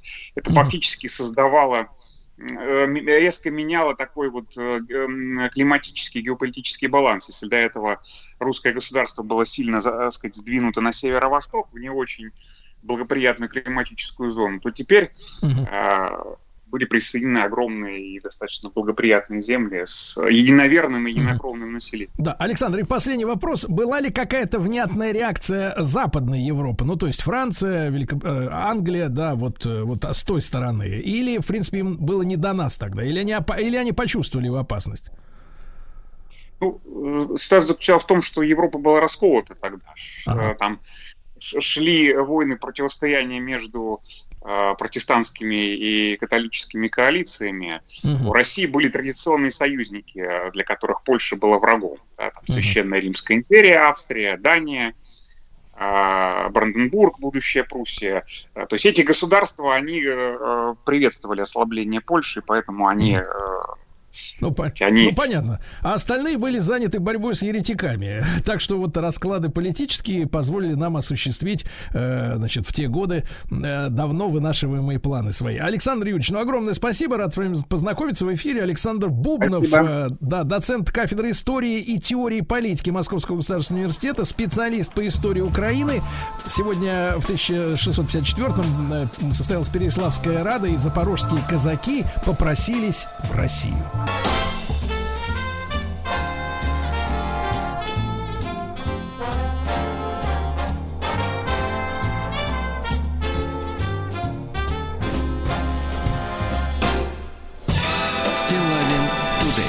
Друзья мои, ну что ж, сегодня у нас 18 января. Сегодня я хочу, а, чтобы вот наш дорогой Владик, который в душе является ярким представителем ретро-футуризма, а, вот, э, он как бы обрел, э, обрел удовольствие от нашей сегодняшней беседы с Александром Владленовичем Шубиным, главным научным сотрудником Института всеобщей истории Российской Академии Наук, профессором РГГУ и доктором исторических наук. Александр Владленович, доброе утро.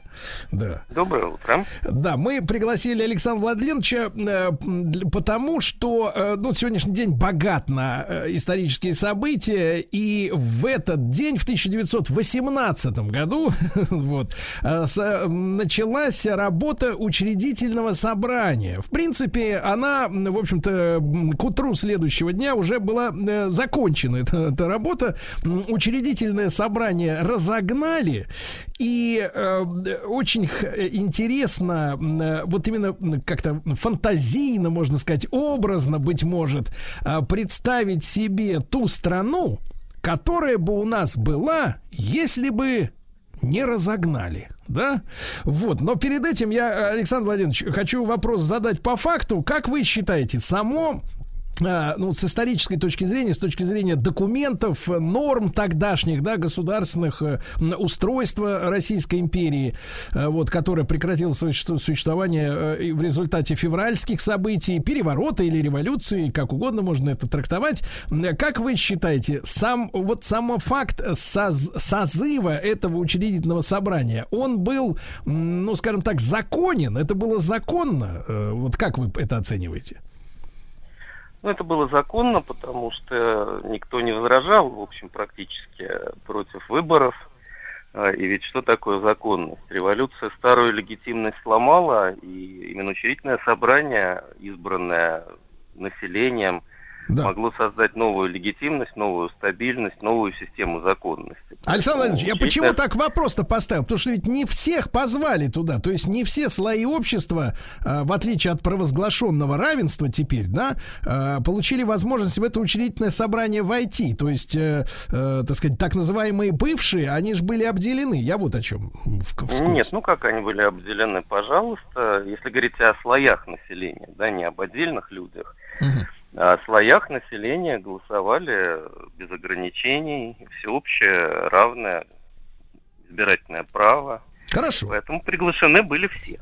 Хорошо, хорошо. Александр Владимирович, ну, вы знаете, что э, в, так сказать, в среде научных сотрудников и историков очень так вот э, э, распространена позиция такая, что история не терпит сослагательного наклонения. Да? Мы не можем э, предполагать, как бы да что произошло бы, если бы не так пошла история в тот или иной момент. Вот э, Да, если... только я всегда спрашиваю этих людей, кто автор этой замечательной фразы, и редко, когда мне называют эту малоизвестную фигуру, и не будем здесь ее тоже называть, э, это на самом деле широко распространенное фаталистическое суждение. Реально историческая наука альтернативами занимается. Вот вы упомянули такое красивое слово ретро-прогнозирование, то есть прогноз из прошлого, да, как бы могли пойти события в случае того или другого изменения. Только это нужно делать аккуратно, конечно, без Мгм. залихватскости такой. И, конечно, да, это да, да. очень интересная тема. А, Александр Владимирович, ну вот а, смотрите, если брать ситуацию на январь 2018 года, да, учитывая всю международную обстановку, войну, э, значит, ситуацию в Германии, э, в, нашей стране, которая, так сказать, пребывала в таком в раздрае, мягко говоря, с, с разрушенной армией, э, ну, с, таки- с таким с, бар- с бардачком таким достаточно явным э, вот в органах госуправления, то если бы не разогнали, если бы, если мы знаем, вот вы знаете в частности гораздо лучше, естественно, действующие лица того э, учредительного собрания, да, яркие фигуры, как могло бы, вот давайте предпо- не фантазировать, а предположим, вот что могло бы получиться? Вы знаете, тут э, ваш ответ распадается, ваш ответ на ваш вопрос распадается на несколько частей.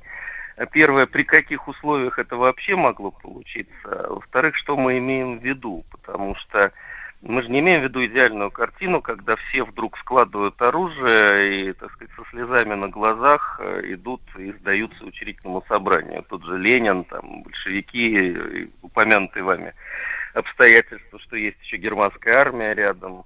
Э, и война не закончена. Поэтому учительное собрание все-таки в очень тяжелых условиях работало. Э, и вот первый вопрос, а как это вообще могло произойти? А второй вопрос, э, ну вот если бы вообще все получилось у людей, которые были избраны в учительное собрание, как бы могла э, пойти наша история? Вот на первый вопрос я бы ответил так, что ведь сначала большевики, как известно, обещали учредительное собрание не разгонять, пусть работает у них вообще была идея, что они выиграют выборы, потому что во многом для этого Октябрьский переворот и делался, чтобы все-таки люди увидели, что вот есть такие энергичные, такие сразу землю дают крестьянам, решают все вопросы, и за них бы проголосовали. Вот это недооцененный такой фактор 17 года. 17 год – это ведь все предвыборная кампания в учредительное собрание, и все так действовали, потому что они имели в виду, что учредительное собрание – это будет такая точка поворота в революции.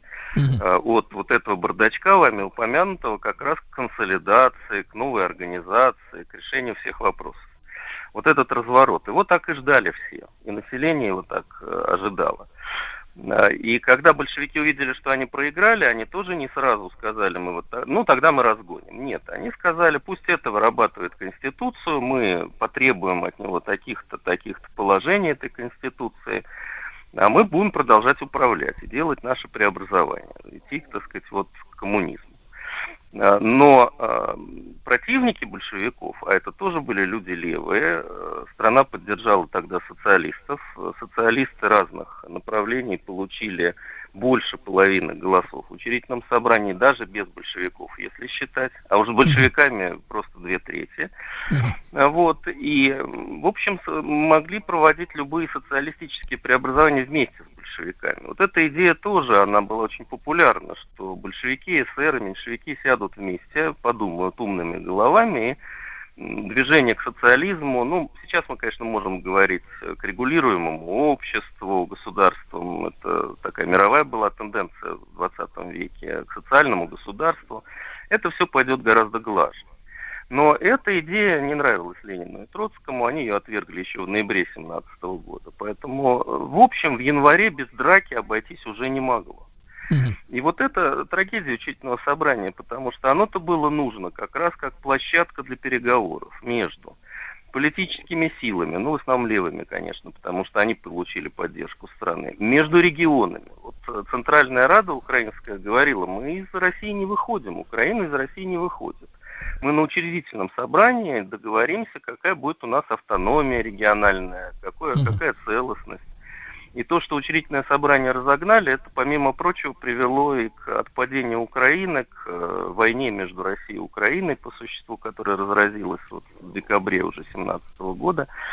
Поэтому это был очень важный шанс, который Лениным э, и его командой оказался недооценен, что там можно попытаться избежать гражданской войны путем переговоров. Вот как площадка для переговоров учредительное собрание было очень важно. Но и с другой стороны, в общем, договариваться уже не очень хотели, уже были очень обижены действиями большевиков, действительно, которые, так сказать, через колено ломали всех, которые действовали захватным правом, и вот лидер эсеров, Чернов и его сторонники, они э, заявили, что вся власть учредительному собранию. Ну, мы хозяин земли русской, нас народ избрал, поэтому мы будем действовать как большинство. Чернов, правда, искал э, тоже контакты какие-то, и его речь в учредительном собрании, она, ну, так открыта для диалога со всеми силами, и направо, и налево. Но опять это не было услышано. Поэтому следующий вопрос был силовой. В Петрограде эсеры пытались защитить учредительное собрание, создавали дружины вооруженные, но вот эту работу они провалили. Они оказались заговорщиками неважными. Вроде у них такая репутация э, силовиков по происхождению чуть ли и террористов на начальном этапе их биографии. Ну вот здесь они оказались силовиками неважными, они не смогли создать вооруженную защиту. Народ сходился, их сторонники сходились, но тут уж э, красногвардейцы стреляли. Поэтому тоже, в общем, такой защиты учредительное собрание не получило. И потом, когда уже и рабочие там Семенниковского завода заявили, что мы готовы предоставить помещение учредительному собранию. Э, тоже не решились депутаты. Вот такой момент истории, уж если ты борешься за свои высокие идеалы, то ты уж действуй, ты уж будь решителен. Ну вот решительности этим людям тоже не хватило. Поэтому вот это «если бы», да, это если бы они были готовы действовать более решительно, лучше подготовились вот в отношении силовом, организационном, тогда, ну, тогда можно было бы смотреть уже, а не получилось ли бы у них э, взять Петроград под контроль, благодаря их авторитету с одной стороны и силе с другой. Ну, вот тут Ленин и его команда оказались гораздо эффективнее, э, поэтому вот, э, причем они еще и умудрились сделать так, что вся страна решила, что учительное собрание разогнал матрос-железняк, анархист который всего лишь сказал утром, что караул устал э, и как бы спать охота, вы всю ночь работаете, что это такое вообще? Где трудовые права граждан? На что ему сказали, что мы э, в карауле не нуждаемся, нас охраняет вся Россия. Ну, это было не так, но фраза красивая. И они еще доработали там ранним утром, разошлись, а уже потом большевики лишили их помещения. И опять они не нашлись, вот к рабочим не пошли, не нашлись, что делать. Поэтому ваш вопрос – это вопрос о том, были ли они готовы свергнуть большевиков. Они второй раз попытались это сделать. Уже во время гражданской войны на Волге они создали комитет членов учредительного собрания, такой Камуч, э, который работал вот с лета, ну, собственно, летом, да, до осени, до сентября 2018 года, и там вот мы можем посмотреть, что бы получилось, если бы они победили. Они сразу начали дело, делать социальное государство, вводить 8-часовой рабочий день, социальные права, регулировать э, хлебный обмен, ну, поскольку был дефицит хлеба с одной стороны там, в одни э, времена и избыток в другой, ну, вот, чтобы хлеба хватило на весь период, они заготавливали хлеб. Очень хорошее у них было продовольственное положение на их территории. Э, Но вот опять, как строители армии, они оказались не очень. То есть сначала у них успешно шли дела, но и благо и поддерживал Чехословацкий корпус, а потом, в общем, не очень у них с этим получилось. Э, Были они, ну, по сравнению с красным и белым террором, тоже они репрессии проводили, но все-таки не, не настолько кровавые.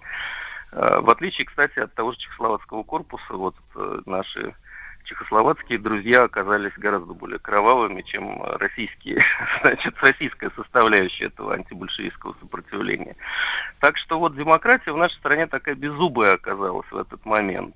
Поэтому ответ на ваш вопрос, э, если бы они победили, будучи людьми более энергичными, а вот большевики оказались бы менее энергичными, то у нас э, был, открывался шанс двигаться по пути ну, таких стран, как Швеция, если хотите. А если... А, Александр вот Владимирович, бы а начали- вот тогда вопрос. Мож- а может ли такая большая страна, вот именно если мы берем терри- территорию, Может, да, Канада. Канада может, большая страна. может ли она, но, но Канада, Канада это, так сказать, э, ну, не хочу использовать слово прихвостень, но, собственно говоря, не совсем зави- независимая страна от Англии, да, насколько я понимаю, от Великобритании. А, Ну, Да. в тот момент уже, э, то есть э, это тогда, да, но мы же говорим о сейчас. Мгм. Канада, мы можем говорить и прихвостень США, и прихвостень. Она тогда была доминионом британским, но мы же говорим об экономических отношениях. Тут другая проблема. Может ли страна, находящаяся рядом в состоянии войны с Германией? Это второй аспект, да, что страна, по сути, распадалась под ударами неудачной для нее войны. Причем война была неудачной-то еще с 15 года. Тут мы э, учительное собрание обвинять в этом не можем. Были тяжелые обстоятельства, и территориальные потери, видимо, были в этот момент э, весьма вероятны. Ну, может быть, не такие катастрофические, как в результате Брестского мира получились. Тут большевики так сказать, проиграли вот эту дипломатическую партию, но не факт, что у учительного собрания бы лучше получилось. Но если мы говорим о социально-экономических отношениях, то Да. и большая, и северная страна, как Канада, может жить, ну, все-таки получше, чем у нас в 30-е годы. Но, с другой стороны, вот эти внешнеполитические проблемы, они, конечно, были очень тяжелые. И э, шанс двигаться в сторону, условно говоря, Швеции, ну, если говорить о европейских примерах, у нас был. Швеция в тот момент тоже была не, не супер продвинутая страна, а вот потом добилась определенных успехов.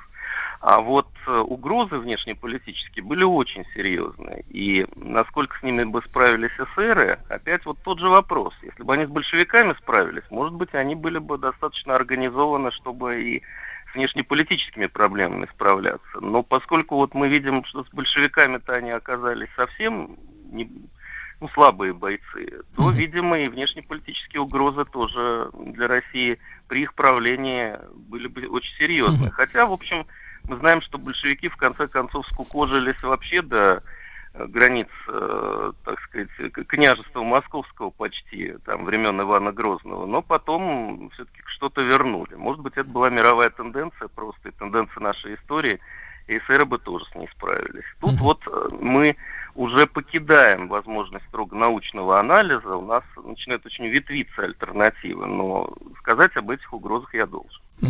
Александр Владимирович, а вы поддерживаете идею о том, что вот такую решительность, э, да, которая была у большевиков при э, сегодняшнем разгоне, да, ну, при, з- так сказать, э, учредительного собрания в 18 году, э, в том числе она брала свои, свою энергию и знания, и умения, в частности, военной организации в том, что к большевикам примкнули высшие офицеры генерального штаба э, Российской империи, вот, которые, соответственно, были недовольны положением дел, э, которое устроило временное правительство. И вот эта вот военная мысль организационная, она, э, конечно, давала очень большое преимущество в, вот в плане вот этих событий января 18 Нет, это не подтверждается тем, что мы знаем, ну, все-таки об офицерском корпусе. Кто-то стал сотрудничать, большинство в этот период не стало сотрудничать, и только в ходе уже гражданской войны действительно значительная часть э, офицерского корпуса,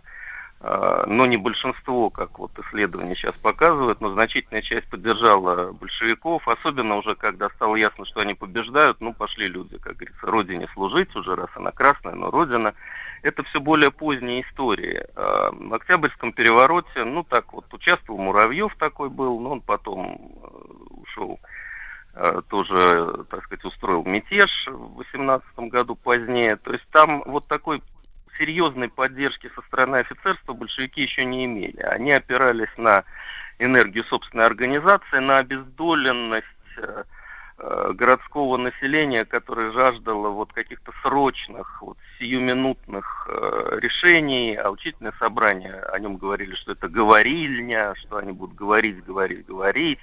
Но они, кстати, довольно быстро договорились, они все-таки успели принять э, закон о социализации земли, Э, то есть э, вот то, как землю давали крестьянам потом, э, что ее давали, ну, более или менее на законных основаниях, даже большевики, это крестьяне понимали, что и учредительное собрание тоже за, то есть это законно вообще все. Да. Вот, они приняли решение о том, что будет федеративная республика Россия, то есть э, окончательно уже закрыли вопрос с монархией. Если говорить опять о законности, потому что понятно, что вопрос монархии в белом движении продолжал жить Ну еще да. и позднее, М, но э, говорильня все равно, вот это вот что-то несерьезное, это разговоры интеллигентские, это тоже урок для нашей истории. Вот народ должен понимать, что либо говорильня, либо стрельба. Поэтому лучше, наверное, говорильня. Но вот тогда Вот это хорошая фраза. Либо говорили, либо стрельба. Да, Александр Владимирович Шубин, главный научный сотрудник Института всеобщей истории Российской Академии Наук, профессор РГГУ, доктор исторических наук. Ну, вот, друзья мои, пофантазировали. Ну, если кому-то нравится, как в Швеции, можно фантазировать дальше.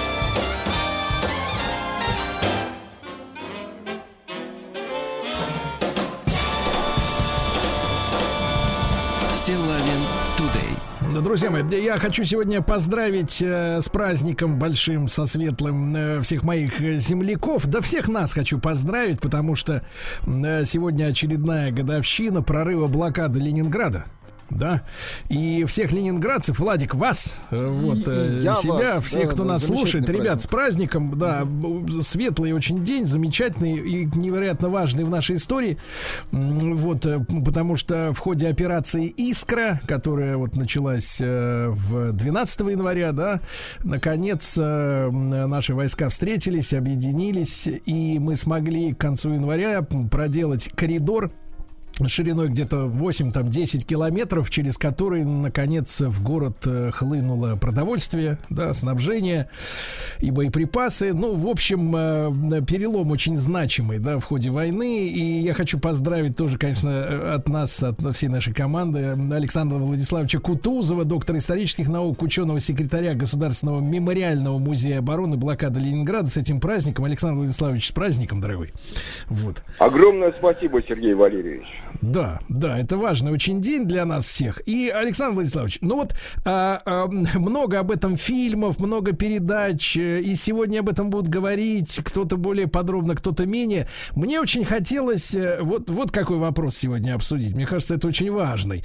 А как, почему же немцы, которые уже там к осени 41 года стянули, да, свои войска, к Питеру, к Ленинграду, а почему они так и не смогли, э, значит, вот э, взять город, полностью уничтожить его? Вот, э, потому что, знаете, ну, ну, вернее, не смогли, это неправильное слово, потому что там человек не смог подтянуться, это его личные проблемы. Когда ему не дали что-то сделать, это другое. Вот с вашей точки зрения, да, ведь э, вермахт был невероятно силен, э, и особенно в начале войны, да, Э, как, как вот, э, если мы сможем уложиться там в, нек- в отпущенное нам время, понять, вот какими силами мы смогли э, э, город удержать? А мы постараемся уложиться, но э, начать я бы хотел немножечко с другого. Да. А, вот посмотрите, мы э, вышли в эфир, да, и вот э, просто не только сам день, да, но и время. Вот прозвучало 12 января 1943 года. А, значит, артподготовка Волховского фронта начинается в 9 часов 30 минут. А Далее, 18 января в 9 часов 30 минут а, 123-я стрелковая бригада, овладев рабочим поселком 1, соединилась с подразделениями 372-й стрелковой дивизии 2-й ударной армии. В 11 часов, это уже 45 минут, северо-западного рабочего поселка а батальон капитана э, Собакина э, соединяется с 18-й стрелковой дивизией Волховского фронта, а к 16 часам освобождается э, Шлиссельбург. Э, То есть, видите, даже то время, в которое мы вышли в эфир, оно э, глубоко символично. А вот. Ну, а теперь, э, собственно говоря, о э, причинах, э, почему под Ленинградом впервые вообще в истории Второй мировой войны немецко-фашистские войска были остановлены. А Тут сложилось огромное количество самых разных факторов. Ну, первый фактор – это, конечно, люди. А, Дело в том, что э, люди в Ленинграде были очень инициативные, и я никогда не устаю повторять э, фразу, э, которую любил произносить защитник Ленинграда и доктор исторических наук Даниил Натанович Альшиц, трудно было удивить кого-нибудь своей образованностью на Ленинградском фронте.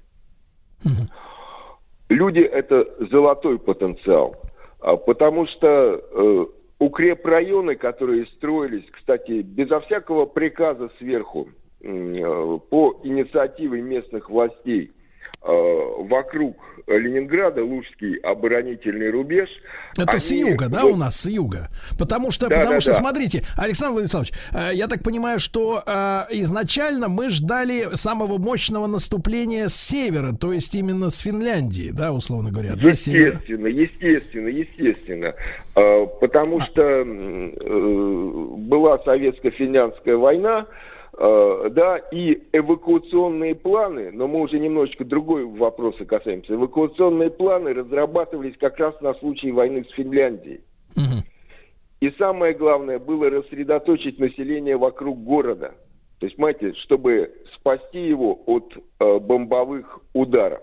Вот именно поэтому была допущена э, очень страшная ошибка. Эшелоны с ленинградскими детьми, э, часть эшелонов с ленинградскими детьми пошли на встречу наступающему э, противнику. А вот. Но э, мы не будем э, это рассматривать, э, потому что мы сейчас говорим об обороне Да. э, Ленинграда и о причинах, по которым немцам не удалось его э, взять. И э, смотрите, в Ленинграде Да, ну, во-первых, новейшие технологии, которые используются при строительстве э, ленинградских оборонительных рубежей. Немцы впоследствии аналогичные технологии будут использовать, когда оборонительные линии вокруг Берлина будут возводить. А это, простите, Ленинградский инженерно-строительный институт. Да? А в чем Вот, была, и- а в чем была на- новизна такое изобретательство, да, при строительстве их? А э, вы знаете, их э, создавали из блоков. Ага. А, И, э, собственно говоря, вот в этом была новизна. Да, ну и, естественно, очень активно использовались земляные укрепления, потому что опыт э, генерала Симоняка при обороне острова Ханка, он как раз э, вот, э, покажет э, тоже, что бетона ему не подвезли, и, э, в общем-то, земляные укрепления, они в состоянии сдержать э, удары э, вражеской артиллерии. А вот а, теперь э, смотрите, вот, но э, вы понимаете прекрасно, оборонительные сооружения это еще не все. А главное люди. В Ленинграде создается армия народного ополчения, да, Ленинградская армия народного ополчения. И вообще вот путь э, кадрового военного в Ленинграде, вот настоящего профессионального военного, вначале это ополченец, вот это ленинградские студенты, э, рабочие э, отказывались от брони, а у них же у всех почти что бронь была, э, уходили на фронт, э, и затем уже они преобразовывались в кадровые части. И мы прекрасно понимаем, что кадровые части, они сражаются совсем по-другому, не так, как ополченцы. Следующий фактор. Еще задолго до э, начала Второй мировой войны э, военный теоретик Свечин назвал Ленинград э, Севастополем будущим войны э, в 20-е годы. А почему? Потому что здесь сосредоточены были, были силы э, Балтийского флота да, и сухопутные силы. И по этой причине у немцев не было здесь глобального перевеса в авиации. А, Потому что здесь была сосредоточена и авиация а, Балтийского флота, и сухопутная авиация. И здесь, кстати, вот, ну не от хорошей жизни, поверьте, здесь складывались уникальные военные технологии, э, когда были вынуждены объединить руководство всей авиацией в одних руках, да, всей артиллерией э, тоже в одних руках, для того, чтобы вот эти э, ресурсы, которые здесь находились, они использовались как можно более рационально. Правда, это происходит не сразу же, э, в начале э, битвы за Ленинград, а несколько позже, но тем не менее. Э, Здесь, э, значит, э, додумались до того, э, в общем-то, это начальник особого отдела Ленинградского фронта э, Куприн, э, на основе той информации, э, которую он получал, э, он, э, в общем-то, там, ну, от партизанских бригад и из-за линии фронта шла информация из других источников. И по данным авиаразведки, в общем, он пришел к выводу, что удары по противнику надо наносить не там, где их наносит авиация, а вблизи, да, где сильная противовоздушная оборона, а по глубоким тылам, где противовоздушные обороны у противника не э, существует. И, То есть, то, то есть ослаблять немцев с таким временным лагом, условно говоря, да, вот. э, Да, то есть- да, да.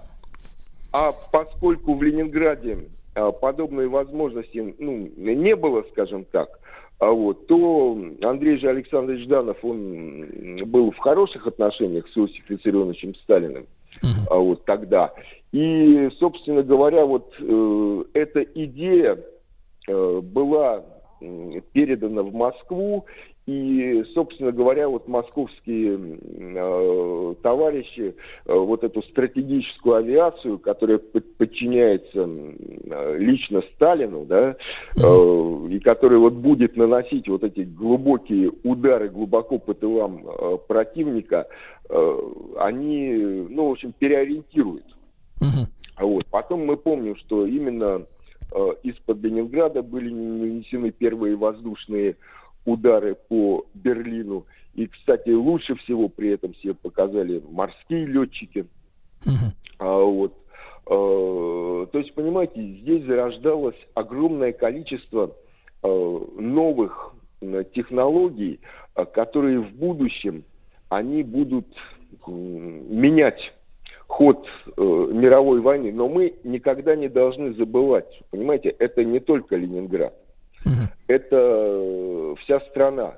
И если мы будем говорить, например, про ленинградских артиллеристов, да, э, не только ленинградские артиллеристы получали опыт, э, которым они делились со всей страной, но и страна э, в Ленинград присылала определенные э, рекомендации по поводу того, как э, лучше действовать м, артиллерии, да, главной Да. артиллерии. Друзья мои, друзья мои, с нами Александр Владиславович Кутузов, э, доктор исторических наук, ученый-секретарь Государственного мемориального музея обороны и блокады Ленинграда. Сегодня очередная годовщина.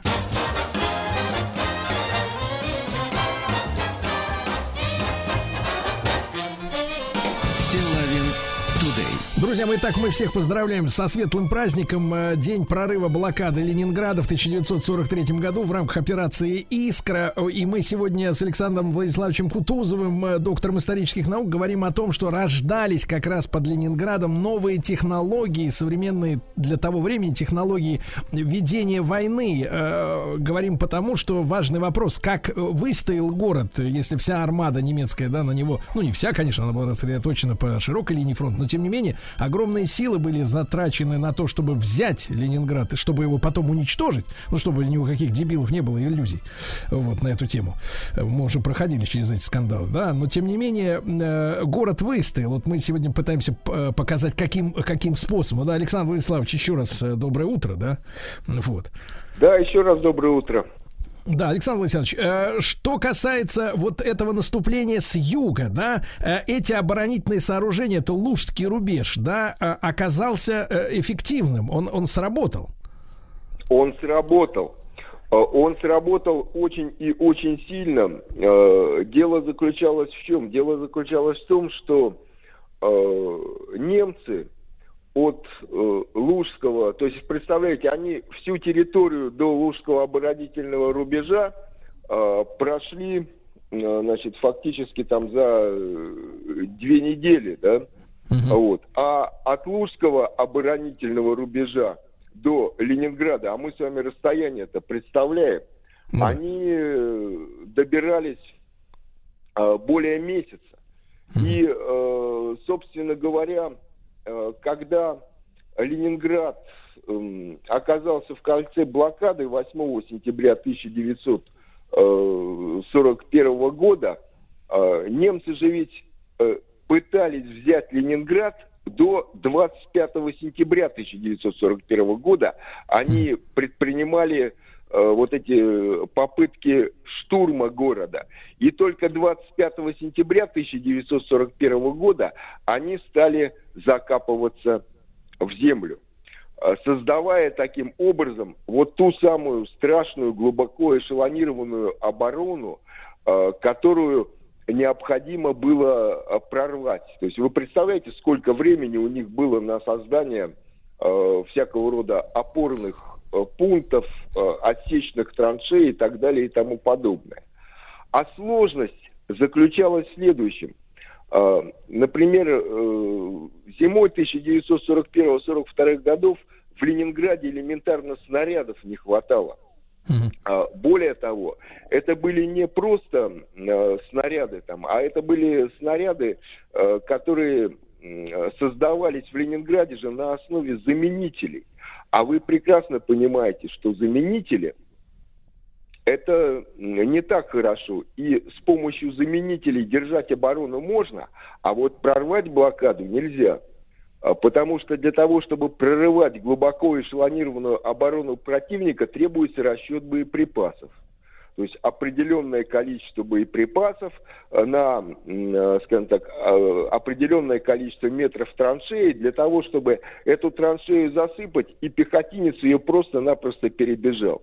На подавление ДОТа тоже требуется определенное количество боеприпасов. И вот все это надо рассчитать.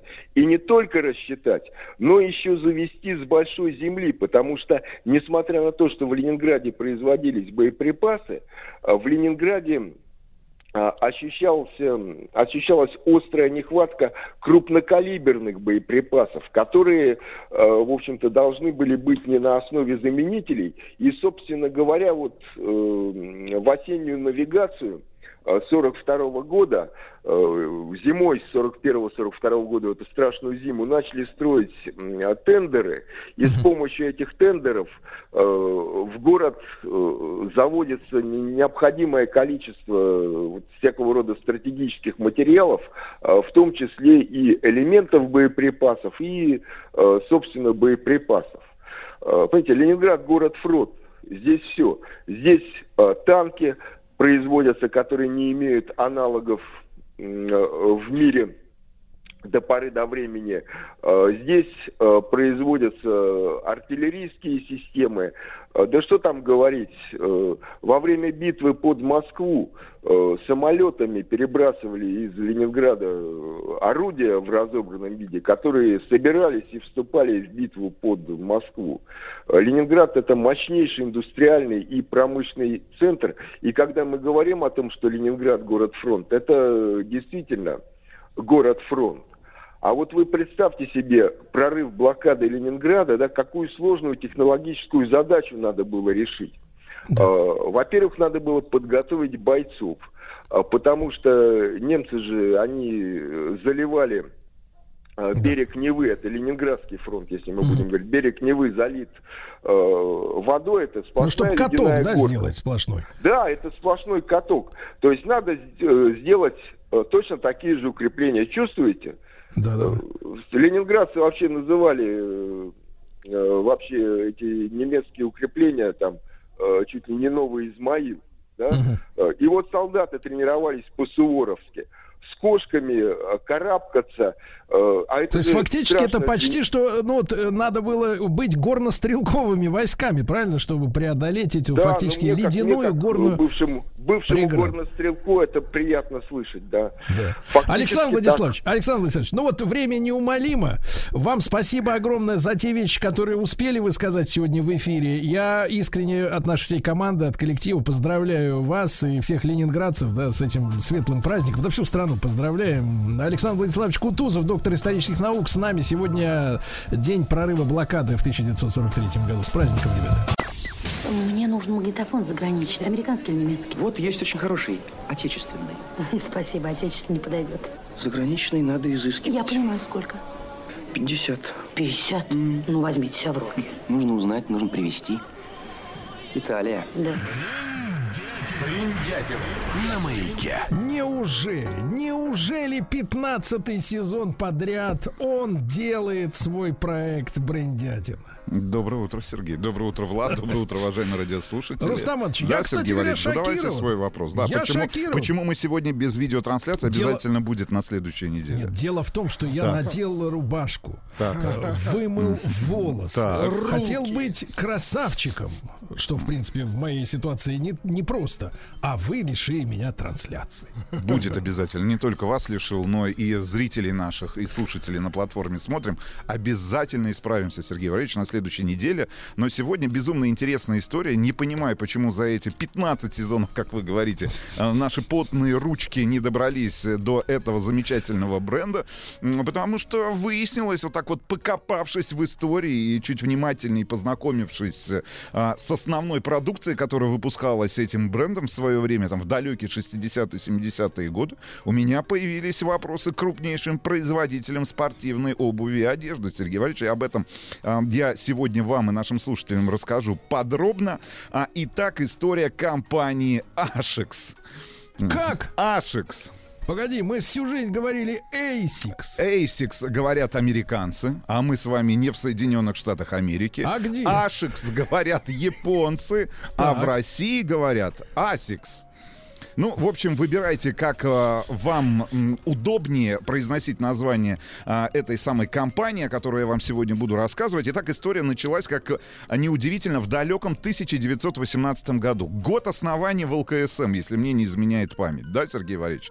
1918 год. э, Здесь, в Японии, Именно об этой стране я буду сегодня рассказывать. В горной деревушке, в небольшой префектуре а, родился Кихачиро, запомните, как звали так, этого так. человека, Сакагути.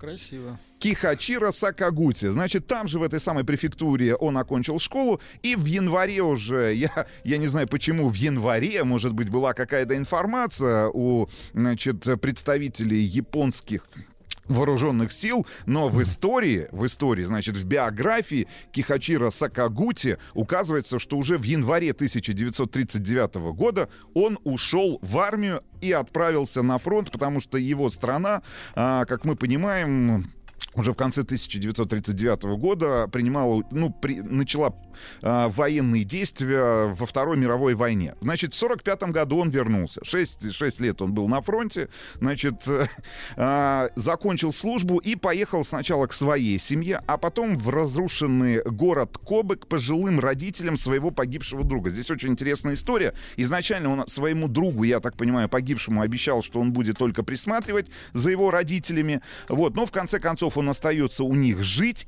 и меняет свою фамилию и превращается из Кихачира Сакагути в Кихачира Аницука. Как, как? Как Аницука. никто?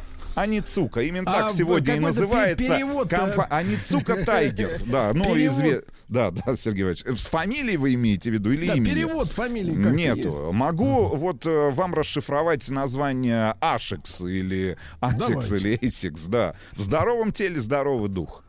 Да ладно. Да, серьезно, именно так, по первым буквам.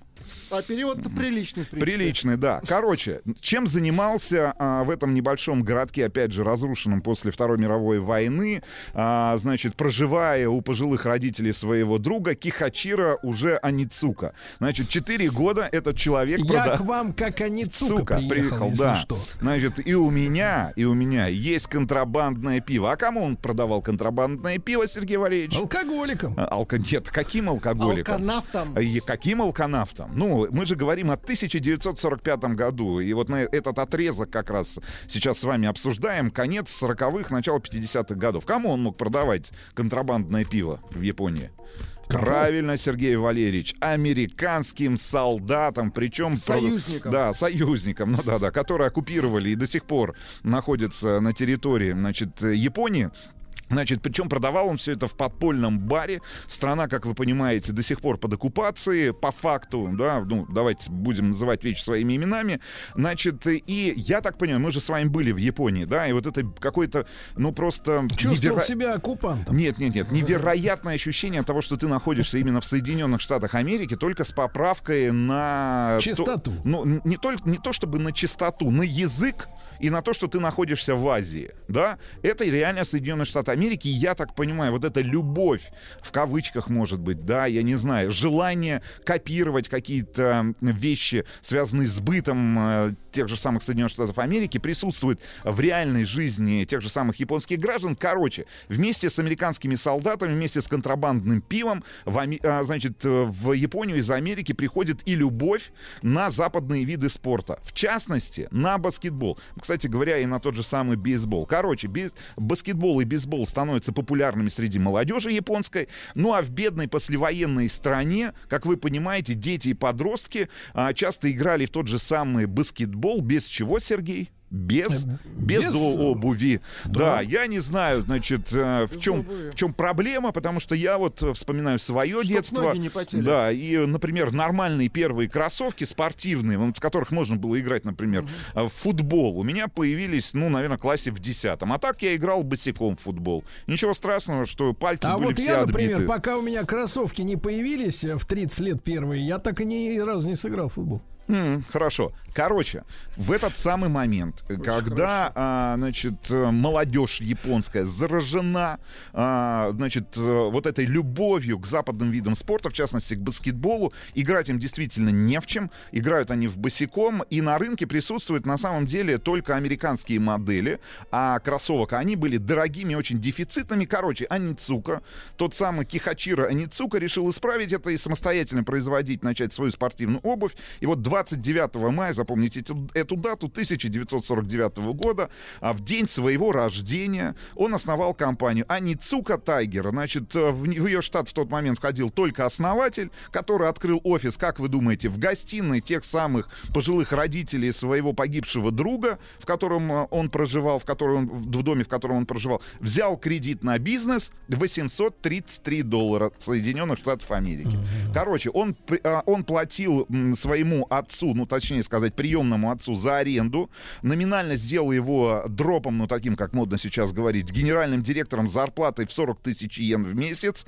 Значит, его собственная зарплата была в 4 а, раза меньше. Ну и, в общем, а, он а, начал предпринимать первые попытки разработать качественную обувь. Все эти попытки были неудачными, пока он, а, значит, во время одного из ужинов... Вот, Сергей, какие мысли вам приходят, когда вы ужинаете? Когда я ужинаю, стараюсь не пускать в голову мысли. Когда я Нет, ем, ну я вот вы видите еду, например, да? Например, Да. морепродукты какие-нибудь, или я думаю- мясо, я или думаю картофель, следующее. Сергей Валерьевич, Как- овощи, не знаю, Да вот, воду честно говоря, видите я перед о собой. еде и думаю, думаю, какой же кижуч попался замечательный сегодня. Хорошо. Значит, в чем была проблема? Значит, любовь к баскетболу, отсутствие дешевой, а, значит, обуви на массовом рынке. А, а что нужно баскетболистам, ну или а, молодежи, которая увлекается баскетболом? Нужно моментально останавливаться и также быстро начинать движение и менять, и менять траекторию этого самого движения. Короче, вот в тот самый момент, если мы говорим о конце 40-х, начале 50-х годов, ни одна баскетбольная обувь, которая была доступна в тот момент на рынке, не была удобной для этого. Значит, и в 51 году он, ужиная, ужиная, значит, ел он в этот самый момент салат из осьминогов. Когда вот, вот последний раз ели салат из осьминогов, Сергей Валерьевич? Вы знаете, я, я защищаю осьминогов. Я считаю, что они разумные, и есть их грех. Не- да, согласен с вами. Значит, короче, ест он салат из осьминогов, и одно щупальце у Застревает. Нет, нет, никуда оно не Застревает попадает, Сергей Валерьевич. И, э, Нет, Влад, нигде не застревает. Значит, Аницука ест и Так. видит, э, что одно щупальце Шевелится. прилипло к та- краю тарелки. зу- к зубу. Нет, к краю тарелки. Он такой, Так. Аницука такой. Значит, смотрит и не может никак оторвать это щупальце. И Так. тут до него доходит идея, что сильная хватка как раз вот у этой щупальца, не знаю, может он живого Да ел нет, или там дело полуживого. на щупальцах, Руслан Иванович. Правильно, Присоски. правильно. Он обращает внимание на то, что есть присоски. Короче, он решает сделать точно такую же подошву для своих кроссовок. Я сейчас именно о рисунке говорю. Да, если вы посмотрите, погуглите, либо вобьете в Яндекс а, Так. первые кроссовки Asics, Asics, Asics, то увидите, какие, э, какой была подошва. Она реально напоминала разрез, э, ну, вот этих щупалец, да, ну, щупальца на разрезе. Ну, такие присосочки. Короче, он заключает договор с одним из японских производителей резины, начинает сам нарезать подошву, клеить, э, моделировать. Значит, так появилась первая модель, которая называлась «Окей, баскетбол». Начинает путешествовать по ближайшим городкам близ- бес- бесплатно в качестве промо. Раздает первые пары своих баскетбольных кроссовок тренерам школьных команд для того, чтобы они их передавали детям. Рассказывает, показывает, как они сделаны. Значит, более того, для того, чтобы сэкономить, ночует на скамейках а, вокзалов, на в го- городов, на в которые он приезжает. Значит, в конце концов, тренеры и спортсмены начинают звонить к нему в офис, а, делиться своими впечатлениями от этих самых кроссовок, которые он им подарил, и, заказ, и начинают заказывать еще не по несколько пар этой же самой обуви, но уже за деньги. Значит, вот в 1949 году, после мая, после 29 мая, в день, когда была основана компания, он продал обуви всего на 500 долларов. Ну, то есть занял 800, продал на 500, остался в минусе. Значит, в 52 году, там через, получается, три года почти. У него появляется первый ребенок, а, жена повторно беременеет, э, денег семье, как вы понимаете, не хватает. Компания развивается медленно. Владельцы обувных магазинов, к которым обращается Ницука, значит, э, кидают его, как сегодня бы сказали, или там в далекие 90-е. Не возвращают, короче, ему выручку за, поставленные, за поставленную обувь. Значит, э, в конце концов, ему предлагает помощь один из местных биз- бизнесменов. Он нанимает своего первого, второго сотрудника. Ну и, короче, в конце концов, он просит свою жену и, от, и приемного отца, и приемную семью не брать деньги из об- активов фирмы, из оборота. В 1953 году он запускает первую свою небольшую фабрику, через год еще одну, начинает открывать магазины. И вот за первые пять лет своей деятельности, к середине 50-х годов, они продают на 200 тысяч долларов вот этой самой обуви Аницука Тайгер. Значит, э, в 54 году у него обостряется туберкулез. А, значит, в 50-е годы они начинают делать обувь для бегунов, борцов, в частности, для членов Олимпийской сборной Японии по, по баскетболу. А, в 60-м году а, Аницука опять, а, значит, осенила. Он знал, что бегуны на длинные дистанции страдают от волдырей. Вот вы от каких волдырей страдаете, Сергей? Хорошо. Не, Волдырей? да, да, ладно, не, будь, не давайте без волдырей, без ваших. Значит, и так тошно, и так тошно этими можно, волдырями. да, да, с этими волдырями. Короче, Так. какая проблема была у бегунов? С баскетболистами разобрали, значит, Ницука решил разработать обувь, обувь для бегунов. Какая проблема? Значит, волдыри. Из-за чего волдыри? Из-за того, Какие волдыри? Мозоли вы? Волдыри, Сергей, А, волдыри волдыри-мозоли. Короче, из-за чего? Из-за того, что ноги, Сергей Валерьевич, потеют, когда бегун бежит, особенно если он, как вы понимаете, не спринтер, а стайр, и бежит на длинную дистанцию. Короче, однажды он увидел, я не знаю, почему это произошло в 57-м или в каком 60-м году. У меня это произошло гораздо раньше. Мне кажется, в возрасте там 9-10 Да лет у я, вас в я начал 89-м, уже... а у него в я- 60-м. Да, я начал... Нет, нет, я начал обращать на это внимание, На Сергей. волдырь. Сейчас я вам расскажу. Ну. Он обратил внимание, что пальцы его ног постепенно оттекают из-за пара от горячей воды. Вот, и подумал, что с ногами спортсменов и бегунов-стайеров происходит то же самое в, те, в этих неудобных кроссовках. Короче, он представляет свою новую модель, которую называет водяным охлаждением. Magic Runner. Это были легкие кроссовки, кроссовки и, как вы понимаете, Сергей, с отверстиями для воздуха. Посмотрите, как они выглядят. Вот, Magic Runner Аницука Тайгер. Ну и Самая интересная коллаборация происходит, о которой я вам, а, значит, рассказал в самом начале, проанонсировал. Значит, очень интересная коллаборация. Вам потребуется обязательно интернет, Сергей Валерьевич. Так. Потому что я и нашим слушателям, и вам, и нашим слушателям открою страшную тайну. Так. Страшную тайну. Та- компания Nike, которая стала, значит, э, главным героем одного из первых наших выпусков Бриндятина в далеком 2008 году, по, по большому счету, а, значит, понимаю, что звучит это очень резко сейчас. Так. Значит, понимаю, что могут последовать э, какие-нибудь А судебные иски. Не А, надо да, так вот. значит, я так могу сказать, заимствовала, заимствовала, что? да, основную модель, с которой в конце концов и появилась на американском рынке. Короче, в чем коллаборация? В чем я ее, на самом деле, даже вот за эти 15 лет уж даже как-то подзабыл. на самом деле, в 64 году бегун, если вы помните, Фил Найт и его тренер Билл Бауэрман основали компанию Blue Ribbon Sports, которая торговала спортивной обуви. Так вот, первым поставщиком Так. и 7 лет этим поставщиком была как раз компания Аницука Тайгер. Короче, значит, Фил Найт отправился в Японию, попросил бесплатно, бесплатно, Хам. значит, хам, попросил бесплатно две- 12 пар образцов кроссовок Аницута Тайгер для команды университета Орегона. Потом они заказали 300, потом 1000. Короче, значит, они наладили торговлю этими самыми кроссовками. То есть изначально, если вы помните, Фил Найт и его тренер были по большому счету дистрибьюторами как раз э, кроссовок э, Аницута Тайгер на американском рынке. Значит, более того, а теперь вам потребуется интернет, Сергей Так. Валерьевич, и вы мне Так. скажете, что вы, вы подтвердите мою правоту. Так. Значит, более того, Значит, э, что есть они делали? Они, да, вписываешь, они, да? они, они покупали за 4, условно говоря, доллара, значит, Так. кроссовки японские, а продавали по 7. Да, класс. Да, в общем, э, значит, в 1969 году они продали уже на 1 миллион долларов этих кроссовок. Более того, значит, теперь внимание, ищите Tiger Corse Air. Это кроссовки. Tiger? Tiger Corse Air, кроссовки.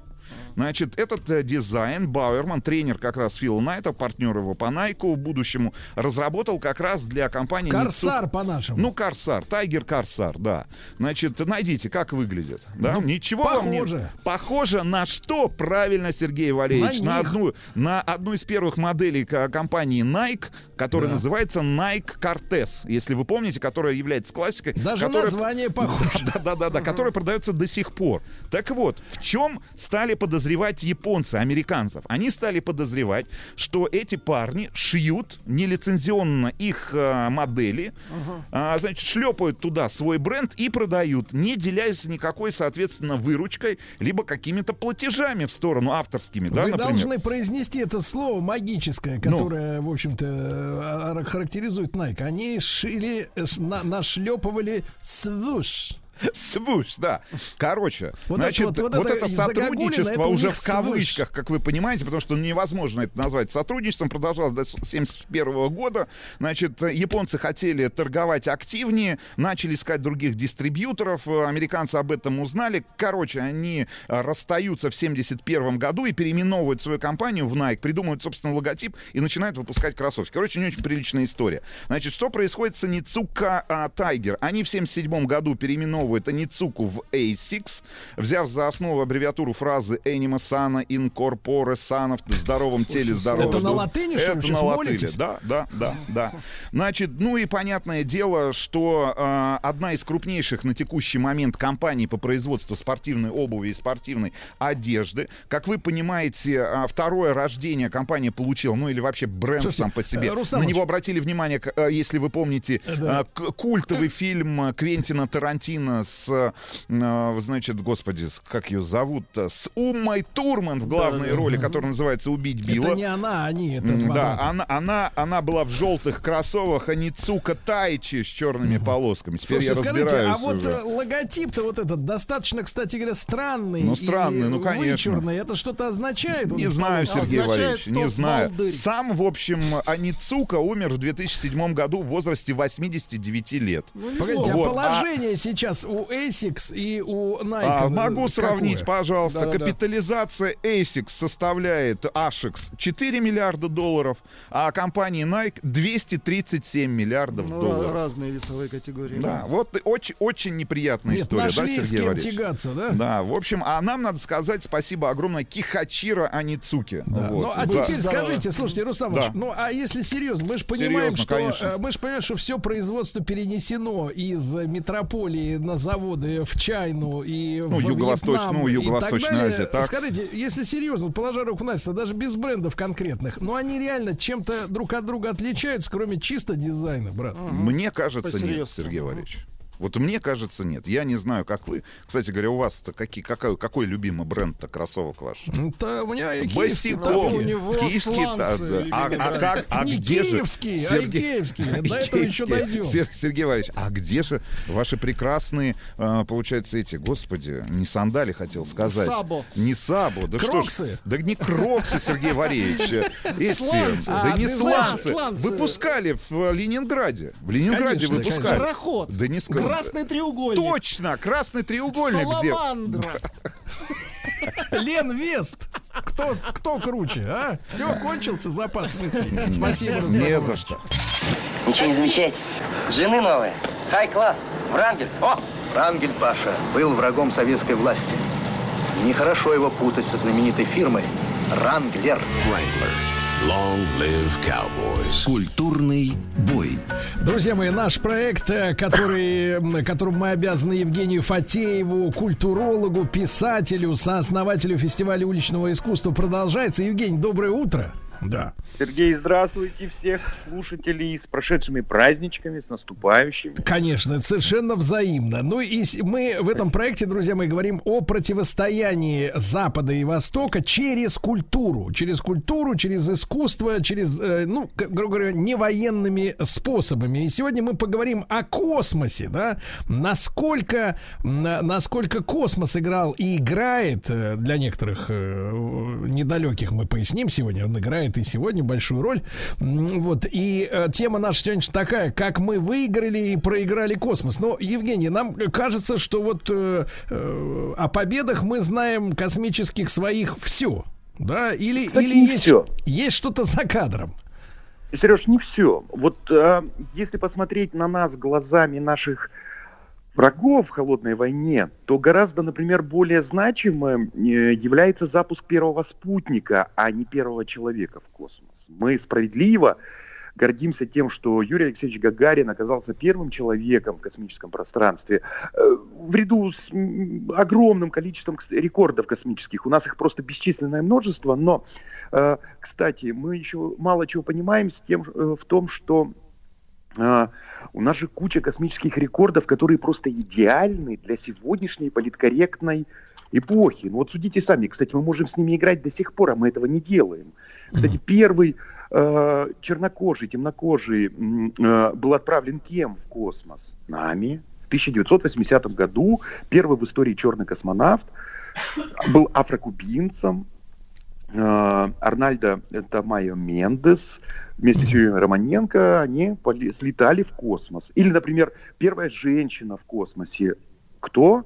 Терешкова. Да, но в этом смысле, Евгений, под- Евгений, мы не можем дополнить вот эту триаду политкорректности и отправить трансгендера пе- первыми. Кто знает, может, Или, я- или не бинарного товарища тоже запулить туда в космос. Но я к тому, что э, есть же еще и такие совсем вот креативные, если угодно, наши подвиги. Например, первый космический художник, тоже наш, Алексей Леонов, потрясающий. Он же был не только космонавтом, который вышел был, ока- оказался первым человеком, который вышел в открытый космос. Он же еще и художник был. Кстати, он очень интересно рисовал, придумывал. Э, вот эти фантастические его картинки э, на открытках выходили в Советском Союзе. Вот, в общем, много чем нам есть гордиться, и это справедливо. Но если говорить о холодной войне, то гораздо более значимым оказался запуск спутника. Первого спутника в 1957 году, первого искусственного спутника Земли.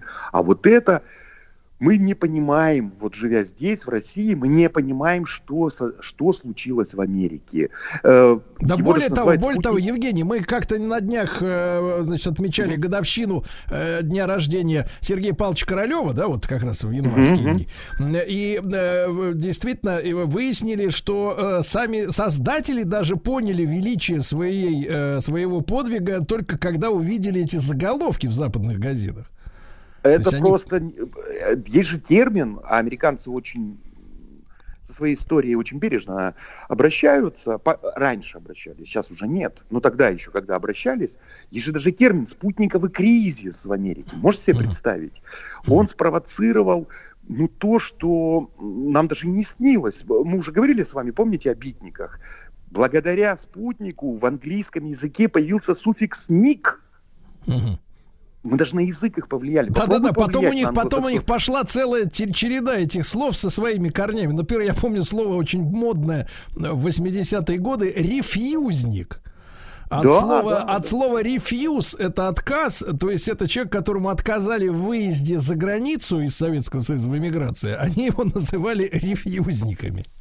Э, на полном серьезе давайте верить Мэтью Бж- Бжезинскому, сыну того самого э, вот этого Бжезинского, который вообще считает, что э, э, именно спутник позволил, вот этот спутниковый кризис э, снес к чертовой матери э, от власти республиканцев.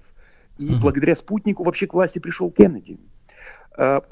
Или из-за спутника вообще-то появилась НАСА. То есть, как реакция на спутниковый кризис появилась НАСА. Или, например, вот эти самые пресловутые, сейчас это проблема, вот эти образовательные кредиты для э, студентов, ну да, вы знаете, да, вот сейчас долги же есть большие. Ну, то вот, есть, когда они кредиты- выучились, а потом всю жизнь до пенсии выплачивают. Да, да, да, да, да. Тоже это надо благодарить спутник, например. А почему? А видите ли, в чем дело? У нас в России, у нас в Советском Союзе все-таки больше обращали внимание на этого, собственно, на сам спутник, на этого красавца, да? А американцы это отразили еще самое главное. Дело в том, что спутник на орбиту подняла первая в мире и в истории межконтинентальная баллистическая ракета 180, там, 183 или 184 тонны вот эта махина подняла этот самый спутник. А вот это уже были не шуточки. Вообще в холодной войне все символическое и материально переплетены. Так ведь? Так вот, а что было там? Когда э, за, за несколько лет до Дуайт Эйзенхауэр пришел в Белый дом, он объявил новую доктрину военную. Какую? Мы больше не будем сильно участвовать в малых войнах типа корейской, мы будем сосредоточимся на главной тотальной войне, вот этом ядерном холокосте. И согласно этой доктрине, ее Даллис раз, э, разработал, э, что они делали все 50-е годы? Они, значит, поднимали свои устраивали вот эти учения, очень красиво их называли, так романтично, вы знаете, эти гады умеют. Так вот, поднимали эти свои огроменные стратегические бомбардировщики, например, где-нибудь там в Гренландии, и они летели. Кстати, за 50-е годы, до, до, до, за 50-е годы, до 10 тысяч раз э, mm. военные бомбардир... Э, авиация США нарушала, входила в, при... в воздушное пространство СССР. И, э, например, были такие учения, когда пересекали Атлантику эти, э, ну, знаете, там это армады просто этих бомбардировщиков, и как бы летели на Москву. Но потом в последнюю минуту, там, в последний момент отворачивали. Вообще, не шуточно. А у нас не было, соответственно, у нас не было, соответственно, ракет, а... во-первых, во-первых, чтобы сбить эти самолеты, да, а во-вторых... иногда э, обнаружить даже. Да, а, а в-третьих, тогда уже, если в-третьих, отправить назад гостинцы, потому что они взлетали с баз да. вокруг Советского Союза, в том числе Карибский кризис из-за начался из-за, так сказать, турецких баз авиационных, да, американских. Да, да, да, да. 61 да, да, 62 год. Там вообще все в цепочке надо. 57 год спутник рассматривать, да, а уже э, через несколько лет сбиваем Пауэрса над Уралом. И уже они, это У-2, да, это огром, на огромной высоте летали эти самолеты, их разведчики. И вот это все, это все в связке надо рассматривать. Поэтому спутник для Америки оказался, ну, просто шоком. Вот это тут это слово, оно уже затаскано, но здесь оно просто необходимо. И именно с этого времени вот начинается вот, собственно, вот эта вот характерная американская паника. Помните, когда они начинают рыть убежище? Почему? Они поняли, что благодаря межконтинентальной баллистической ракете заряд можно донести куда угодно, в любую точку Земли и в любую точку Америки. Вот это оказалось уже огромной-огромной проблемой. Поэтому спутник – это собственно, начало космической эры в мире. Так они и писали.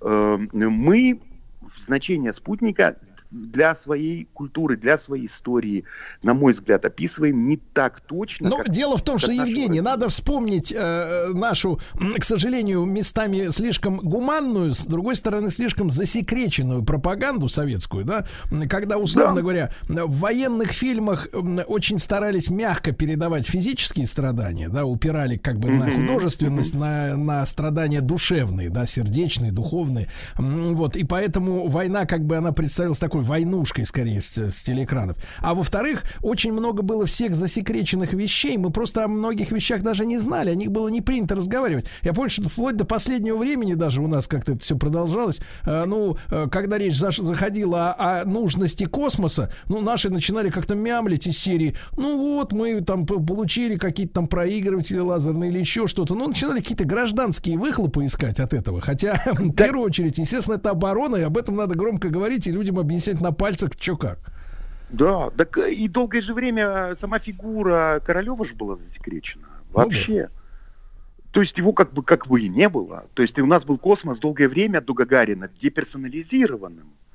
То есть, ну, а это очень важно, когда ты играешь в символические игры, персонализация любого процесса, явления, это очень важно. А он очень долгое время у нас был не персонализирован. Более того, наши власти, я так понял, советские сразу-то и не поняли, не сориентировались, что что они натворили-то. Вот этот вот э, во-первых, в журнале «Радио», это все было в рамках геофизического года, в журнале «Радио» были значит, даже опубликованы заранее контакты, там, ну, как это, координаты, что ли, там, на каких волнах можно будет поймать сигнал. Куда смотреть и что слушать, да? Да, да, да. То есть это была такая объявленная сенсация. Естественно, это никто не заметил сначала. Ну а потом, когда случился шквал, наши власти тоже не очень сориентировались, потому что после спутника на втором искусственном спутнике Земли э, отправили первое живое существо, собаку Лайку. Ну да. А она не вернулась. Вы не представляете, сколько гневных писем было написано советским властям. Вы что ж делаете, гады? Вы зачем собачку трогательную, милую в космосе угробили?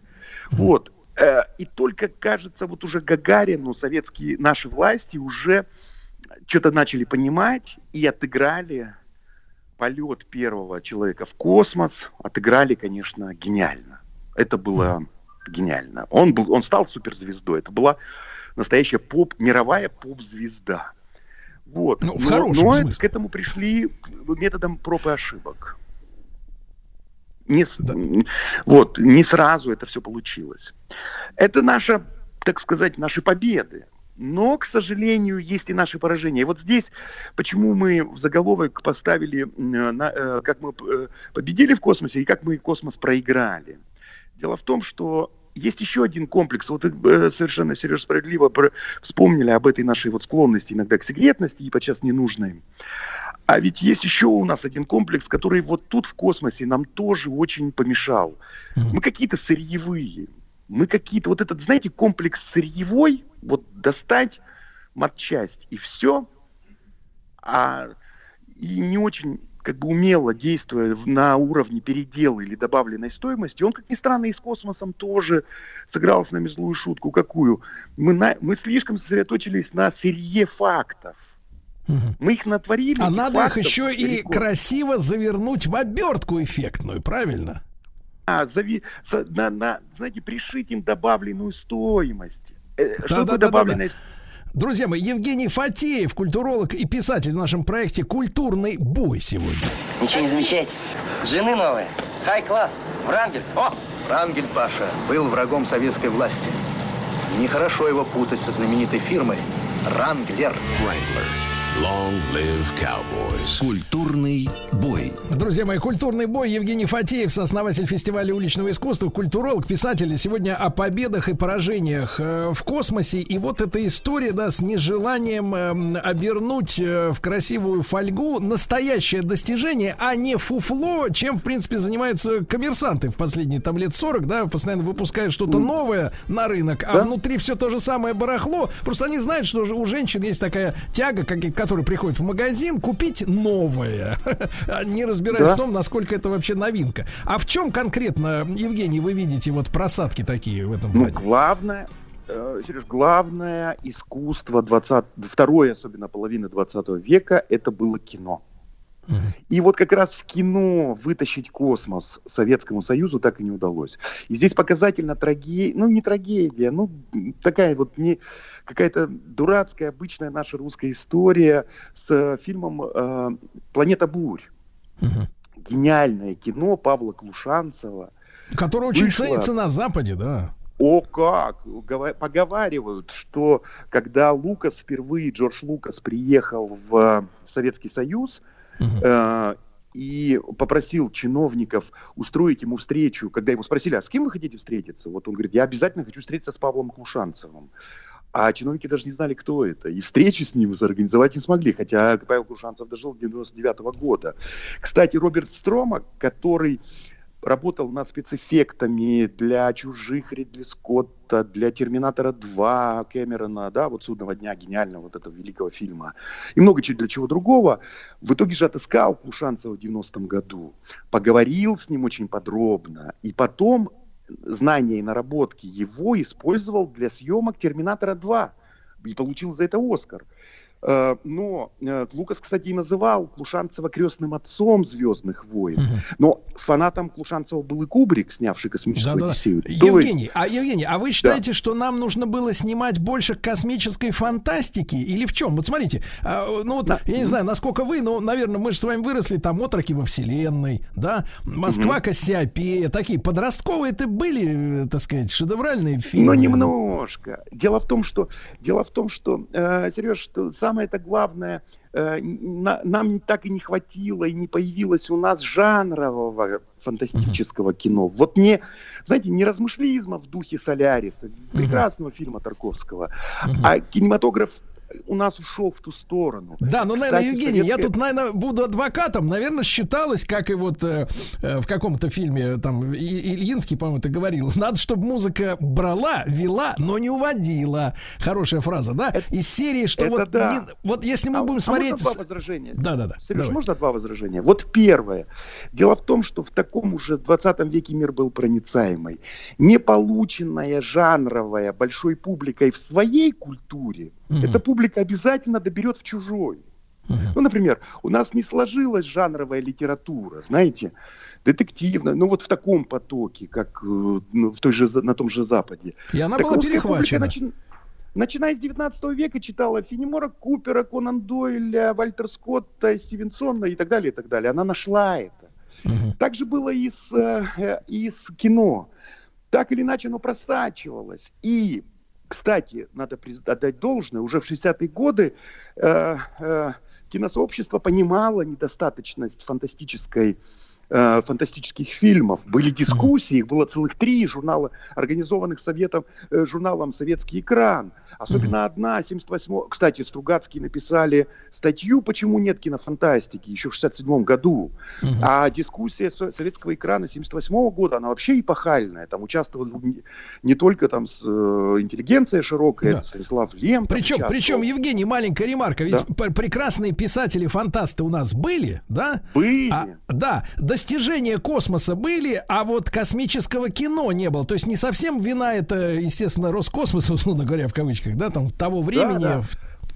И в этой дискуссии мне очень понравилось, как выступил э, ну, для меня культовый режиссер Ричард Викторов. Он, кс- кс- кстати, автор «Отрока во вселенной», Да, «Москва да, да, да, да. Кассиопея», «Через терник к звездам». Да, «Через терник к звездам» иду на Альфа. Для меня в моем детстве советском, господи, я даже не знаю, сколько раз я ходил на этот Не, фильм. ну, ну как же, Сека Туранчокс, это наше все.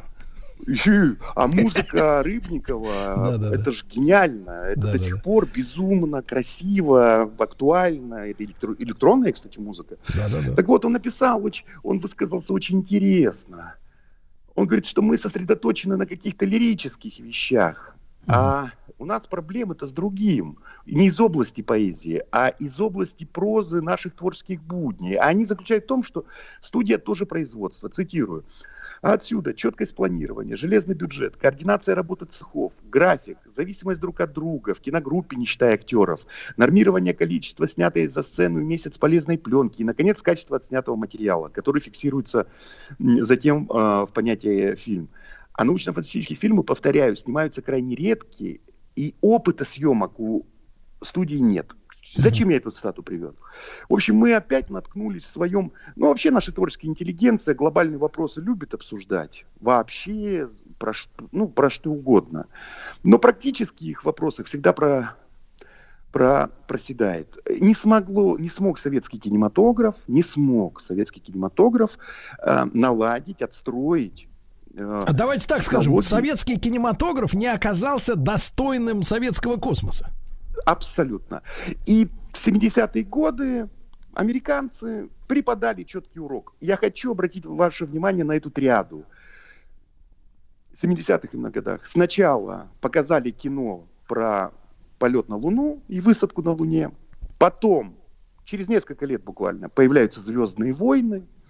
А уже в конце 70-х Рейган, в начале 80-х, Рейган формулирует, уже перетаскивает реалии символического космоса уже и в политику. То есть «Звездными сначала, войнами» то есть, то есть называется- даже, то есть даже э, космическое кино это не последствие реальных достижений, а это условно говоря э, фейк этих достижений, да, по большому счету, который создает создает ауру могущества по большому счету, да? Абсолютно. И э, я, кстати, год назад сталкивался с роликом. У нас, кажется, власти до сих пор этого не понимают, без обид, да, но э, я сталкивался в конце, э, год назад с роликом, одна девочка в порыве там чего-то, кажется, в ТикТоке говорит.